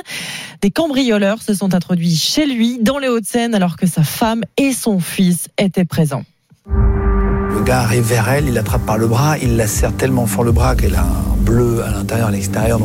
Il l'attrape, il la serre, il lui dit euh, euh, en gros, si, tu fais du bruit, euh, tu sais ce qui va se passer. Et là, il, pointe son pistolet sur mon fils.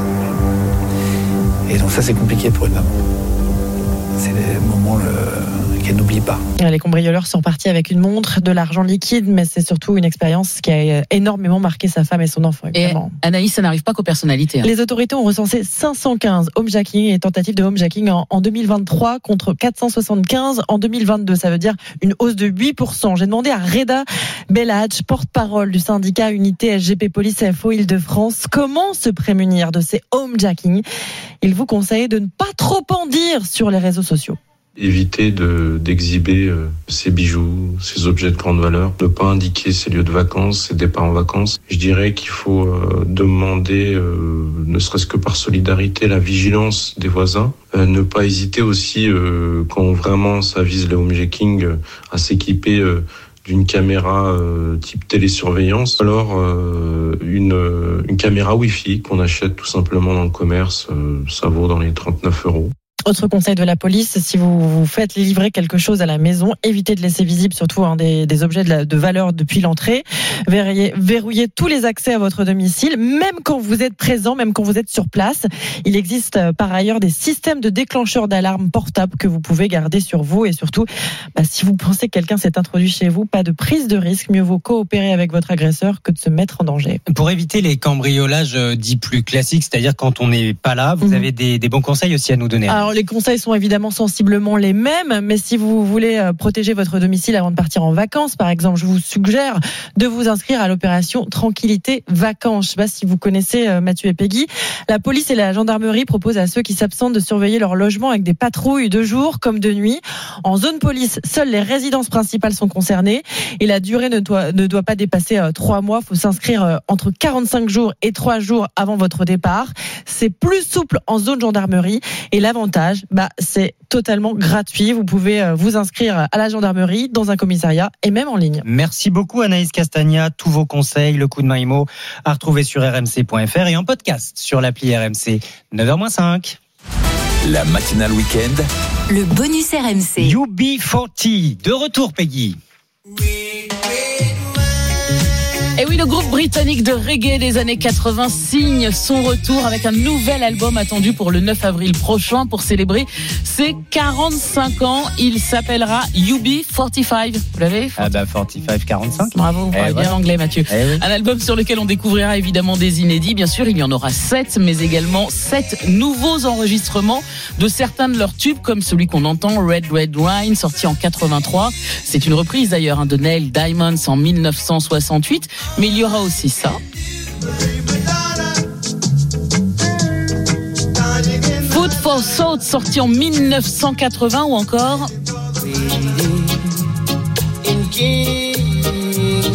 Toutes les fins de soirée quoi. Ouais, bah, ouais, On vous, y est, là, vous sur connaissez toutes les chansons. 5 heures du mat. On sait pas forcément que c'est UB40, mais on connaît forcément Ah, ce titre. Euh, sorti en 1989, euh, Kingston Town, qui est aussi une reprise hein, du chanteur trinidadien Lord Creator en 1970. Et euh, forcément, on se souvient de tous ces tubes. Il y aura aussi des inédits et le groupe vient de dévoiler un premier titre. Just give me some kind of sign, girl. Oh, my baby. Show me Ça sonne bien, hein C'est cool. Give me some kind of sign. Alors, ça sent le tube de l'été. Moi, je pense que ça va cartonner, vrai, ça. vous avez raison. Et ça aussi, c'est une reprise. Écoutez. Just give me some kind of sign, girl. La version originale Soul des années 60, 1968, interprétée par Brenton Wood, âgé aujourd'hui de 83 ans. En tout cas, UB40 sera en tournée en 2024 et 2025, passera par la France avec une date parisienne. Notez bien, ce sera le samedi 30 novembre 2024 à l'Olympia. Merci beaucoup Peggy Broche. UB40 pour nous réveiller en ce dimanche matin. Ça donne le sourire et tout cela est à retrouver aussi sur rmc.fr. Du sourire, il en faut. Du soleil, il en faut parce qu'il n'y en a pas beaucoup Oh, au non. programme de la météo du jour qui arrive avant les infos de 9h.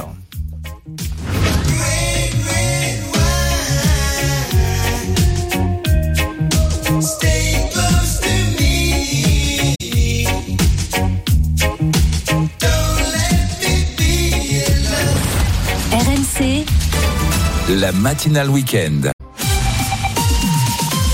Nous sommes le 25 février. Merci d'avoir choisi RMC. Bon réveil à vous. 9h. RMC, la matinale week-end. Les infos de ce dimanche avec Stéphane Jeunesse. Bonjour Stéphane. Bonjour Mathieu, bonjour à toutes et à tous. Après la colère et les huées d'hier au Salon de l'Agriculture, les visiteurs, organisateurs et exposants espèrent le retour au calme aujourd'hui. Bientôt la fin des grosses promos sur les produits d'hygiène et d'entretien. Vous êtes nombreux à vous ruer sur les bonnes affaires. Et le tournoi Destination qui continue aujourd'hui. La France affronte l'Italie. Journée spéciale sur RMC. Le salon de l'agriculture rouvre donc ses portes en ce moment pour la deuxième journée. Journée qui devrait être plus calme qu'hier puisque le meuglement des vaches et le bêlement des moutons ont été remplacés par les huées et les sifflets à l'attention d'Emmanuel Macron qui visitait hier le salon pour son ouverture. La colère de certains agriculteurs qui a explosé hier. Réaction de Véronique Le Floch, présidente de la coordination rurale. Elle était l'invitée il y a quelques minutes de la matinale week-end RMC. La journée d'hier est l'expression de l'absence de réponse concrète. Tous les agriculteurs en France sont en colère. Nous croyons que nous sommes dans une démocratie et qu'elle doit s'exprimer et que justement ce salon de l'agriculture, qui est un salon de la colère, exceptionnellement cette année, parce que c'est le cumul de 30 années de trop plein, c'est la démonstration d'une impatience. Une impatience, un cumul, un mal-être, un, un mal-être qui, je pensais, était compris par plus de 90% de, de la population, un mal-être qui se traduit euh, jour après jour par euh, des cessations, par des suicides. Véronique Le Flotte qui ne, qui ne condamne pas ces violences et qui dit la comprendre. Voilà, elle était l'invitée euh, il y a quelques minutes de RMC. Cette journée d'hier, en tout cas, ce qu'on retient, ce sont ces affrontements entre ces agriculteurs et ces policiers, entre les vaches et les bœufs. J'ai eu peur. Ce salon est une fierté nationale. Voilà la réaction sur RMC également de l'organisateur du salon, Arnaud Lemoine. Il appelle les visiteurs et les curieux à venir pour soutenir l'événement. Événement souvent synonyme de fête qui, pour certains, a perdu de sa saveur hier, Marion Gauthier. Après les sifflets, le brouhaha de la foule, enfin, entre deux meuglements, les visiteurs ont pu entrer dans le hall où les animaux sont exposés. Alors il y a ceux qui avaient fait de la route, de Picardie, comme Nicole et Arlette. C'était notre seule journée, mais c'est c'est raté. On a fait que la moitié du salon, tout est bloqué par l'avenue du président. De l'amertume, mais pas de ressentiment, promet Émilie, venue de Strasbourg. Et encore, ils auraient pu même faire pire. Ils auraient dû même faire pire. Ils avaient menacé, on les a pas écoutés, bah voilà. On est là pour les agriculteurs. Insiste Fred devant un stand de fromage. C'est eux qui nous font vivre. Et allez, cette belle fête quoi. Une fête incertaine pour Julien, un exposant. Faut pas être fataliste, mais, mais un peu quand même. Nous, on reste les cinq premiers jours. Samedi, c'est un jour unique et qui est gâché. On perd 30 à 40% du chiffre d'affaires du salon. Journée difficile, abonde Jean-Marie, l'éleveur en face, mais moment nécessaire. Il y avait besoin aussi de s'exprimer. Je pense qu'il fallait interpeller fortement. Voilà. Mais on a un gros travail de communication à faire. Le salon de l'agriculture est une occasion. Il faut surtout pas la manquer. Qu'il n'y ait plus de perturbations, dit-il même pour les prochains politiques qui vont défiler dans les allées. Jean-Marie prévient, ils s'approprient tous l'agriculture. Le reportage de Marion Gauthier dans les allées du salon de l'agriculture. Emmanuel Macron, qui était aussi dans ces mêmes allées, il y est tout de même resté 13 heures hier. Le chef de l'État qui a fait quelques annonces, des mesures d'urgence pour soutenir financièrement les agriculteurs, mais aussi la mise en place de prix planchers. Concrètement, il s'agit là du prix en dessous duquel industriel ou distributeur ne peut pas descendre lors de l'achat d'une matière première agricole. Une mesure jugée irréaliste pour euh, Dominique Chargé, éleveur de vaches laitières, président de la coopération agricole. Le problème, c'est d'être sûr que si nous devions appliquer des prix planchers, nous puissions les retrouver chez votre distributeur ou euh, dans votre restaurant. Et aujourd'hui, rien ne nous garantit à ce que ça se passe comme ça. Et puis, nous sommes aussi euh, sur d'autres marchés. Nous importons des produits, mais nous en exportons. Et pour le mettre en place aujourd'hui, il faudrait surtout réussir à mettre les 27 pays européens d'accord sur l'application de prix planchers pour la production agricole. Ce que nous redoutons, c'est que tout ça nous conduise à diminuer la production agricole française et à renforcer encore les importations. Et côté politique, ces annonces ont été saluées par la France insoumise pour le Rassemblement national de Jordan Bardella. Le compte n'y est pas. Le RN d'ailleurs, qui a été la cible d'Emmanuel Macron hier, le président qui accuse le parti de Marine Le Pen de, je cite, porter un projet d'appauvrissement du pays. Le chef de l'État qui pose donc les jalons d'un débat à distance avec Jordan Bardella qui sera justement tout à l'heure au Salon de l'Agriculture et l'intervient. Premier à emboîter le pas au président, Jordan Bardella, la tête de liste du RN aux européennes, en tête des sondages, compte bien capitaliser sur la colère du monde agricole. Il sera aujourd'hui et demain au salon avant Marine Le Pen mercredi. Entre-temps, les agriculteurs verront défiler lundi le patron du parti LR, Éric Ciotti, avec François-Xavier Bellamy, tête de liste aux européennes, et sa numéro 2, la céréalière Cécile Limard. Mardi, place à Gabriel Attal. Le premier ministre tentera de sentir les effets de ces déplacements et annonces pour calmer calmer la colère agricole. Jeudi, ce sera au tour du duo de reconquête Éric Zemmour et Marion Maréchal. La gauche sera elle aussi présente. Mercredi, les leaders communistes devraient comme d'habitude être bien accueillis. Exercice plus périlleux en revanche vendredi pour les écologistes, Marine Tondelier et la candidate Marie Toussaint. Hélène Terzian du service politique de RMC. Et pour suivre toute l'actualité de ce salon international de l'agriculture, une seule adresse, rmc.fr. En live, vous retrouvez ce qui se passe minute par minute, mais aussi les interviews de nos invités de ce matin, par exemple, nos reportages et nos décryptages. Et justement, dans ce contexte de tension entre distributeurs industriels et agriculteurs, le gouvernement continue sa politique de juste rémunération des acteurs du système. Avec cet exemple, à partir du 1er mars, les remises sur les produits non alimentaires, comme par exemple le, le déo, le savon, le dentifrice, les couches, eh bien toutes ces remises vont être plafonnées à 34%. Résultat, les grandes surfaces profitent de ces derniers jours pour faire de gigantesques et vous êtes nombreux à en profiter.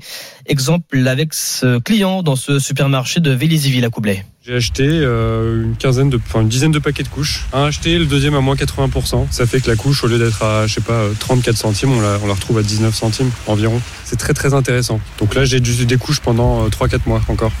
Donc euh, c'est très dommage qu'on puisse plus euh, profiter de ces promotions, euh, sachant qu'on sait que les produits d'hygiène, c'est des produits qui coûtent très très cher et qu'on a des enfants en bas âge, bah, le lait, les couches, etc. euh, Ça, le caddie monte très vite. Des propos recueillis par Kevin Gasser. L'information de la nuit à 9h06 nous vient des États-Unis. Et la course à l'investiture républicaine en vue l'élection présidentielle de novembre prochain se poursuit. C'est l'État de Caroline du Sud qui votait hier pour savoir qui envoyer face à Joe Biden pour la présidentielle donc.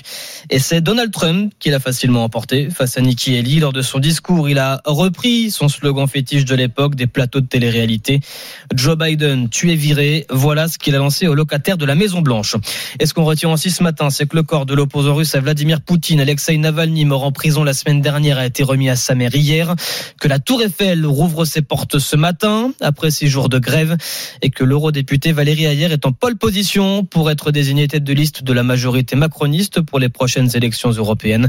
Information de la tribune dimanche, confirmée à l'agence France Presse par plusieurs sources proches de l'exécutif. RMC 9h07. Votre page sport, Stéphane, avec la Ligue 1 d'abord. Et Brest qui conforte sa deuxième place au classement. Les Bretons qui sont imposés 3 buts à 0 hier à Strasbourg pour le compte de cette 23e journée du championnat. Victoire également de Nantes à Lorient. Six rencontres au programme aujourd'hui, dont OM Montpellier. C'est en clôture à 20h45 à vivre évidemment sur RMC. Vous vivrez aussi sur notre antenne le tournoi Destination. Hier, l'Écosse l'a emporté face à l'Angleterre. Les Zélandais, eux, ont surclassé les Gallois. Cet après-midi à 16h, la France reçoit l'Italie. Ce sera au stade Pierre-Mauroy à Lille. C'est là qu'on vous retrouve. Edgar Groslo. Bonjour Edgar. Bonjour Stéphane, bonjour à tous. Et Edgar, après la débâcle face à l'Irlande en ouverture et, et, la victoire, on peut le dire, miraculeuse, parce que laborieuse contre l'Écosse il y a deux semaines, eh bien on en attend un peu plus de la part du 15 de France contre l'Italie. Oui, maintenant, plus que la victoire, on attend des Bleus qu'ils mettent la manière. Le sélectionneur Fabien Galtier n'a pas fait tourner. Les cadres sont titulaires. Alors, face à l'équipe qui, sur le papier, est la plus faible du tournoi Destination, le 15 de France est attendu sur le contenu de son jeu. Il sera difficile pour les supporters de se réjouir d'une victoire étriquée comme en Écosse. En face, l'Italie, que les Bleus avaient battu 60 à 7 en octobre dernier à la Coupe du Monde. Une Italie dont l'effectif est décimé. Une Italie étriée par l'Irlande lors de son dernier match. Mais attention, l'année dernière, dans le tournoi, la France a failli chuté à Rome. Et aujourd'hui, beaucoup d'Italiens connaissent les Bleus à la perfection. Cinq titulaires évoluent en top 14. C'est un choix du sélectionneur Gonzalo Quesada, ancien coach du Stade français et ancien membre du staff de l'équipe de France de rugby. Edgar Grollo en direct de Lille pour MC France-Italie qu'on envoie 16h. Et puis autre rendez-vous à retenir, la finale du mondial par équipe de tennis de table. Avec l'équipe de France masculine qualifiée, ce sera face à, à la Chine tout à l'heure, Maria Azé. Ce n'était plus arrivé depuis 27 ans. Menée par un grand Félix Lebrun, l'équipe de France masculine de tennis de table est en finale des mondiaux. Le pongiste Simon Gauzy n'en revient pas. C'est complètement dingue. Complètement dingue. Jamais j'ai imaginer qu'on puisse aller en finale. Et là, on y est. On va jouer la Chine devant une salle, j'espère, pleine. Ah, ouais, pas, pas, trop de mots, quoi. La Chine en finale, ce ne sera pas simple. Dix fois championne du monde par équipe en 10 ans, rien que ça. Mais Félix Lebrun y croit. C'est une finale de, de rêve. Jouer les, les, meilleurs joueurs du monde, ça va être incroyable. L'objectif, euh, bah, c'est d'aller chercher ce titre. On sait qu'on est outsiders qui sont plus forts que nous sur le papier. Il n'y a pas photo. Mais pourquoi pas? Je pense qu'on a montré qu'on avait une équipe euh, très dangereuse. On sait que ça va être très dur, mais en tout cas, on va, on va tout donner pour y arriver. Week-end. À 17 ans, Félix Lebrun est le maillon fort de cette équipe de France qui tentera de réaliser l'exploit à 5 mois des Jeux Olympiques. Et France-Chine, c'est à partir de midi et RMC vous le fait vivre sur sa chaîne Twitch, RMC Sport, et puis sur la chaîne YouTube, RMC Sport également. Et on termine Stéphane avec les courses qui auront lieu à Vincennes à 15h15. Voici les pronostics de la Dream Team des courses RMC. Leur favori, c'est le 10, Isoar Verdaquet. Leur outsider, c'est le 8, Hussard du Landré. Le 10, le 8. Les courses à la radio sur RMC et à la télé, RMC Découverte, Canal 24. Les jeux d'argent et de hasard peuvent être dangereux. Perte d'argent, conflits familiaux, addiction. Retrouvez nos conseils sur joueurs-info-service.fr et au 09 74 75 13 13. Appel non surtaxé. Merci beaucoup Stéphane. Merci Vous nous avez emmené à Lille pendant votre journal. Absolument. Eh bien, nous y retournons tout de suite. Oh, les chanceux. Plus précisément en direct de Villeneuve d'Ascq. Bonjour Jean-Christophe Drouet. Bonjour Mathieu, bonjour à tous. À partir de 9h30, ce sera parti pour la journée spéciale France-Italie sur RMC. Ça démarre avec les GG du sport et avec vous. Oui, exactement. Grande gueule du sport exceptionnelle ce matin avec euh, la Dream Team. Denis Charvet, Christophe Cessieux, Fred Weiss, Marie Martineau. Nous allons évidemment longuement vous parler de ce France-Italie. Le coup d'envoi, c'est à 16h, notre premier débat. Tranché, comme d'habitude. Faut-il mettre une raclée à l'Italie et plein d'autres surprises. Nous traiterons aussi euh, l'actualité, l'autre actualité avec la poisse de Julien Alaphilippe ou encore un Antoine Dupont décisif cette nuit avec le rugby à 7. Bref, tous les sujets du week-end dans les grandes gueules du sport dans quelques instants. À tout à l'heure dans une petite vingtaine de minutes, Jean-Christophe. Et d'ici là, place Perico Légas. Eh oui, Perico. Ah, on va vous demander quelque chose d'assez difficile pour vous. Manger moitié moins de viande. Eh bien, on va en manger peut-être moins, mais beaucoup mieux. Bon, bah, on se retrouve dans deux minutes sur RMC. À tout de suite. RMC, la matinale week-end. Le beurre et l'argent du beurre. Bonjour Perico. Bonjour Mathieu. Le beurre et l'argent du beurre pour se faire plaisir, pour essayer de ne pas payer trop cher. Alors aujourd'hui, on va essayer euh, de résoudre une équation assez difficile. Je vais dire le- la viande et l'argent de la viande. Ah voilà, bah, ça y est. Bon bah c'est bon. Merci Perico. Au week-end prochain. Non mais revenons sur cette étude qui nous a tous interpellés euh, cette semaine, le réseau, Ac- euh, le réseau Action Climat et la Société française de nutrition, qui nous dit qu'il faudrait diviser par deux notre consommation de viande en France et que rien qu'en faisant ça, tous diviser par deux notre consommation, on arriverait à sauver la planète en quelque sorte. Alors, je ne suis pas d'accord. je respecte ce bien. jugement parce qu'il est partiellement vrai. Tout dépend à quel type d'élevage bovin, surtout. On fait allusion.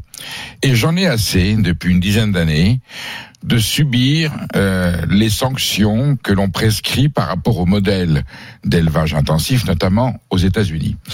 Il y a aux États-Unis ce qu'on appelle les feedlots. Ce sont des, j'allais dire, des usines à, viande, des usines à barbac, qui peuvent monter alors 25, 30 000, 75, 90 000 animaux des vaches concentrées dans un, un enclos précis, nourries au tourteau de soja OGM américain ou apporté du Brésil ou de l'Argentine.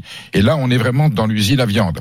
Alors, je vais être un Mais on n'a pas ça chez nous. alors, c'est pour ça, mais je vais être un tout petit peu trivial, et je crois que vous l'avez déjà dit, une vache, ça pète et ça rote. Et surtout, c'est le rot de la vache. Concentré à telle échelle, ça fait un trou dans la couche d'ozone, à force, vous voyez, quand ça monte comme ça.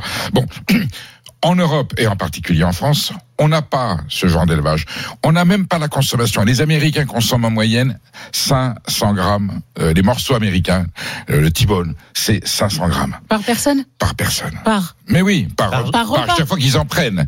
Alors il y en a qui en mangent pas tous les jours, mais 5, 6, 7 fois par hein. semaine. C'est la ration américaine, énorme dans l'assiette. Aux États-Unis, vous savez, on aime les rations à l'échelle du Oui, continent. et on aime surtout en laisser dans l'assiette. Et on laisse dans l'assiette. Et surtout leur mode de cuisson, d'où, euh, j'allais dire, la profusion de cancers des voies digestives et, et des, des intestins. Ils grillent la viande, nous, et, et on en fera un jour euh, avant l'été. Comment faire un bon barbecue sur la braise, c'est-à-dire une chaleur pas trop viande? Eux, ils cuisent comme ils sont pressés, ils cuisent à la flamme. et, Perico. les to- et, et donc la protéine euh, carbonée, elle est dangereuse. Donc ils mangent beaucoup trop de viande en quantité et, et Sauf c'est de la mauvaise là, viande. Perico, je vois On tout n'est à pas fait ce que vous concerné voulez par dire. ça. Oui, mais bon, On en est- fait, là, vous êtes en train de nous faire le coup euh, de euh, on pollue, c'est pas nous, c'est les autres. Non, non, non, non, non, non. On, peut, on pollue aussi parce que nous avons en France aussi quelques élevages intensifs, mais c'est pas 75 000 bêtes. Combien de bêtes Oh, le plus gros élevage français va être de 1000, Ah 1500. Vous vous souvenez de la ferme des Villemages qui avait fait, c'était une fer- ferme laitière. Ça avait fait polémique. En France, nous avons le meilleur élevage qualitatif d'Europe, avec des petits élevages de 300, 400, 500 bêtes. Pour la nourris, plupart, en fait. Bien sûr, nourris à l'herbe dans la prairie. Et je vais défendre cette viande-là.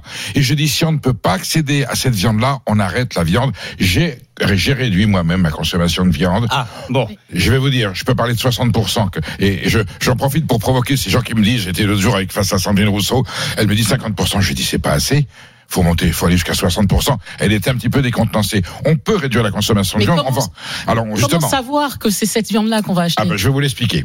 Bah, alors attendez, parce que vous avez réduit la consommation de viande. Pour vous, nous aussi, dans notre entourage, on le, on le voit, mais c'est du ressenti. Bonjour Anaïs Castagna. Bonjour Mathieu. Regardons les chiffres. Les Français restent viandards, mais c'est vrai que de plus en plus, on fait attention à limiter notre consommation. 97% des Français disent manger de la viande au moins une fois de temps en temps, mais ils sont euh, bah, de moins en moins nombreux à en manger tous les jours. C'est ce qui ressort d'une étude Harris Interactive publiée l'an dernier.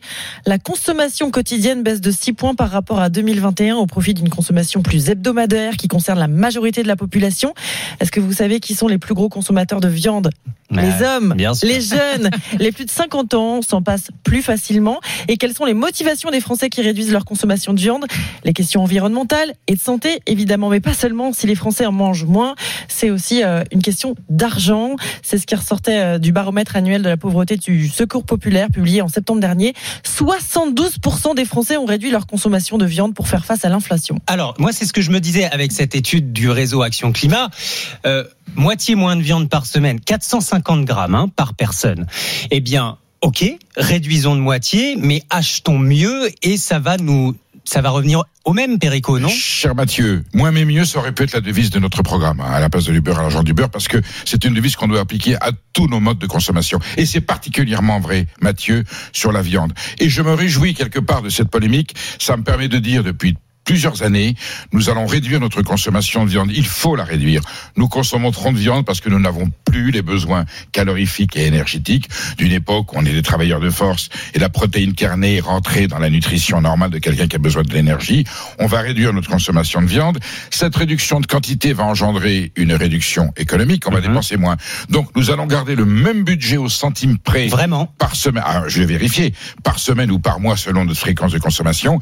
Et avec ce petit surplus euh, économique, j'allais dire financier, on va se permettre d'accéder à une viande de meilleure qualité qui, elle, est bonne pour la Au planète. supermarché? Au, marché, au supermarché, pour peu que vous sachiez lire une étiquette, il n'y a pas de discrimination. Bien sûr, l'artisan boucher de quartier est idéal, il est formidable, mais vous avez des chefs de rayon boucherie. Normalement, c'est Super U, mais il y en a aussi dans d'autres enseignes qui sont des vrais professionnels et qui ont de la bonne viande. Mais même la viande, vous savez, que j'aime pas beaucoup sous cellophane dans la barquette, vous regardez l'étiquette, il y a une traçabilité faite sur la viande fraîche qui vous permet de savoir si c'est une vache laitière, bovine, de jeune, euh, voilà. Allons le voir, l'artisan boucher. RMC, le beurre et l'argent du beurre. Représenté ce matin par Sébastien Ruffier, qui est en ligne avec nous. Bonjour. Bonjour. Merci d'être là. Vous êtes boucher, meilleur ouvrier de France depuis euh, 25 ans à Argentan dans l'Orne. Vous le connaissez, Perico Oui, oui, Bah, Bien oui, sûr. bien sûr. Et vous ferez partie d'ailleurs du jury du concours interrégional de boucherie au Salon de l'Agriculture. Le concours, c'est demain lundi. hein. C'est bien ça, Sébastien Ruffier C'est bien ça, tout à fait. Vérifions avec euh, vous. euh, prenons peut-être euh, l'exemple du jambon blanc parce que c'est aussi euh, l'un des gros produits de viande, charcuterie, d'accord, mais bon, qui est le, la première consommation de viande des Français, c'est aussi le jambon blanc. Euh, on, on a quoi 13 euros le, le kilo. Euh, le bon pari à l'étouffer, 6 tranches en supermarché. Vous le vendez combien, vous, le, le jambon blanc dans votre boutique? Chez nous, il est vendu 25 euros le kilo. Bon, donc si c'est exactement ça. Si on fait euh, Au lieu de prendre moitié six moins, tranches, euh, pour trois personnes, on en prend, on en, on en prend trois. Et on a. on revient au même prix. On a le même budget. On a mangé la quantité de jambon dont on avait besoin. Et chez Monsieur Ruffier, c'est un des meilleurs jambons de France. Donc, il n'y a pas de problème. On a gagné en, qualité, en nutrition et, et en plaisir au, au bord de la table. Et on a réduit la consommation d'un produit donc qu'on n'a pas besoin de manger en trop grande quantité. Euh, Monsieur Ruffier, est-ce que vos clients, de plus en plus, peut-être même les nouveaux clients, viennent chez vous moins souvent, mais pour acheter euh, mieux et donc un peu plus cher? Tout à fait. On le constate euh, au quotidien. On a, euh, on a euh, un passage client qui est un petit peu plus espacé, mais des nouveaux clients. Et, du coup, bah, notre activité est plutôt en développement puisque il y a, y a cette recherche de, de bien manger, manger moins mais mieux. et surtout la démarche locale de faire faire travailler des éleveurs locaux qui travaillent des produits formidables et qui le font à merveille. Et ils vous posent des questions sur euh, euh, ces- la provenance justement de ces produits, par exemple? Alors, euh, je dirais que nos, nos clients, euh, qui sont des clients depuis quelques années habitués, savent, savent. euh, la manière dont on travaille. Mais les nouveaux? Mais, mais justement, les nouveaux viennent pour ça et veulent savoir, veulent qu'on leur explique et ils sont, ils sont friands de toutes ces explications qu'on peut leur donner. Les matières, les, les méthodes d'élevage sont très importantes. euh, Est-ce qu'on est un euh, peu sorti euh, de la polémique et de la mauvaise image que les boucheries ont pu avoir il y a 2-3 ans avec les anti-viandes? Est-ce que la réconciliation est en marche? Je pense, je pense. Je, je n'entends plus parler des antiviandes en fait. Ben, Euh, En fait, Monsieur Ruffier, les gens qui ont décidé de manger de la bonne viande en conscience viennent chez des artisans professionnels dont ils savent qu'ils vont leur proposer une qualité. Ça interdit pas d'avoir un bon rayon boucherie en grande surface. Et puis quand on est en Normandie, à Argentan, Argentan, c'est là, il y a une fête, une foire bovine qui s'appelle la Quasimodo, qui est la fête de la Vierge normande. Monsieur Ruffier, il a de la viande normande sur son étal, dont je prétends qu'elle est la meilleure viande du monde. Ah, carrément. Voilà. Bah, dites-moi. Ça donne envie, hein Oui. Ça donne Alors, envie, en c'est plus, c'est une race de vache qui nous donne des fromages merveilleux qui s'appellent le camembert, le pont-l'évêque, Ouais. le Livaro. Ah oui. Et quand elle a fini sa carrière laitière, on la remet au pré. Elle a ce bocage, ces paysages du pays d'Auge et de partout de la Normandie. C'est une viande vraiment nourrie avec la meilleure herbe que l'on peut avoir, influencée un petit peu par le climat océanique. Donc On y va quand? Ouais, c'est- quand le Quasimodo, Et- et monsieur de là? Alors, il faut attendre la maturation, on va en parler un petit peu. faut manger une viande un peu maturée. Je pense que chez monsieur Ruffier, on attend que la viande soit prête, soit mûre. Et là, quand elle est bien persillée, avec des petits, des petits traits de gras à l'intérieur qu'on la coupe, là, on a un très grand instant de gastronomie française et de gastronomie normande. Bon, le, le- le festival Quasimodo, c'est quand, euh, Sébastien Ruffier? Alors c'est en général début mars. Ah bah voilà. Ah bah, c'est bientôt. Voilà. Voilà, et c'est une très belle fête. Vous avez des voilà des centaines de vaches non, Vous savez la belle vache tachetée avec euh, avec la robe gringée, et on a là un symbole de la belle et bonne viande de de de, de, de ce monde. C'est c'est un trésor. On peut pas s'en passer. Voilà, mais faut le réguler, faut le faut le quantifier. Il faut mettre de la ration, faut mettre du cœur, et et on obtient un régime alimentaire à base de viande qui fait des. Pourquoi il faut ça fait du bien à la planète? Nous avons besoin de fumure pour cultiver les sols. Les véganes, si on n'a plus d'élevage, si on n'a pas de viande, on n'a pas d'élevage, et donc on fait appel à l'industrie euh, chimique, agrochimique, pour euh, ensemencer et enrichir les sols. Et ça, c'est la fin du monde. Donc tant qu'il y aura de l'élevage, on aura du bon fumier et de quoi nourrir les sols. Juste pour conclure, Perico, parce que certains se disent peut-être, ok, on va diminuer euh, moitié moins de viande par semaine, mais je le remplace par quoi? Les légumineuses, les haricots rouges, les fèves, les pois chiches. Nous, nous, nous manquons de Un peu végétaux. Il faut, il faut consommer du poisson frais que l'on cuisine si possible à la maison, pas celui que, carré pas d'œil dans les coins. Des poissons, du produit frais et le moins même mieux, on va le continuer. Réduisons notre quantité massive que l'on achète dans les grandes surfaces de produits transformés ou de produits importés. Vous savez cette agriculture interdite que les Français n'ont pas le droit de faire, mais que la grande distribution importe et là qui est autorisée et c'est tout le débat d'aujourd'hui et peut-être que le gouvernement va prendre des mesures qui s'imposent. On, on repense notre alimentation, beaucoup de légumes, plus de produits tra- travaillés à la maison que transformés dans Et le une usine. végétal Et, et alors, par contre, le tarifairement, oui, non, mais bien sûr, bien sûr. Je vais le faire hurler. On, on fait appel. Le non, steak non. de brocoli. Heureusement qu'on a, heureusement, heureusement qu'on a, je l'ai goûté, c'est infâme. C'est- La nuance, mais, mais c'est dégueulasse. Et rien que psychologiquement et philosophiquement, c'est une aberration. Je donnerai ma vie pour que les gens qui veulent en manger continuent à en manger. Hein, je suis très voltairien là-dessus. Mais mon Dieu, quelle horreur. Je préfère encore boire un verre de Coca-Cola.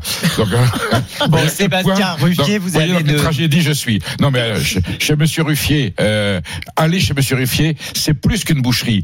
D'abord, c'est une pharmacie parce que ça fait du bien. C'est une bijouterie parce que c'est beau. C'est un musée de l'art de vivre à la française. Et heureusement qu'on a encore des artisans bouchers de cette qualité pour nous faire rêver avec un morceau de viande. Bah, merci pour tout ça et merci d'avoir été avec nous ce matin, Sébastien Ruffier. Merci beaucoup. Bonne journée à vous. Bon salon, titré meilleur ouvrier de France à Argentan, on l'aura compris. Perico.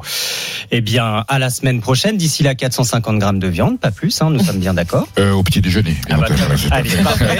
Et dès demain avec Estelle Midi. Nous serons sur le salon d'agriculture, le, le stand RMC sera, Estade-Denis sera, sera sur l'agriculture. J'espère que, qu'on aura de l'ambiance et je ne doute pas qu'on nous apportera quelques produits du terroir à déguster. Rendez-vous sur le stand de la région Hauts-de-France, au salon de l'agriculture. Le beurre et l'argent du beurre est à retrouver en podcast sur l'appli RMC. Et nous, on se retrouve dans deux minutes.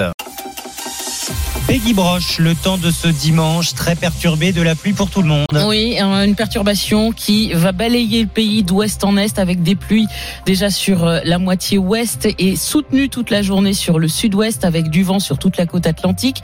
Euh, ces pluies vont gagner l'est du pays sauf les régions entre l'Alsace et les Alpes du Nord où le ciel restera nuageux mais sec comme en Corse avec des éclaircies et puis on a de la neige en montagne également et des averses orageuses sur les bords de Manche dans l'après-midi, tout ça sous des températures qui sont euh, globalement de saison, de 2 à 5 degrés ce matin, un peu plus sur les côtes, 8 à 12 degrés sur la moitié nord et 10 à 14 sur la moitié sud. Merci beaucoup Peggy. Il va pleuvoir à Lille Oui. Eh ben oui, pour France-Italie tout à l'heure en direct de Villeneuve d'Ascq toute la journée, journée spéciale sur RMC. Ça commence tout de suite avec vous, Jean-Christophe Drouet, les grandes gueules du sport. Bonjour. Bonjour Mathieu, bonjour à tous. On vous retrouve euh, samedi prochain à partir de 9h30. Et il y a de l'ambiance, ah, dites-moi. Bien sûr, c'est incroyable. Un public de folie, déchaîné, le dimanche matin à Lille. Vous devriez voir ça, c'est incroyable. Euh, on va se régaler dans, dans, quelques instants pour les grandes gueules du sport. Nous sommes ensemble jusqu'à midi et puis c'est une journée exceptionnelle euh, sur RMC toute la journée en direct direct de Lille pour ce match France-Italie. Le coup d'envoi, c'est à 16h. Les grandes gueules du sport commencent maintenant.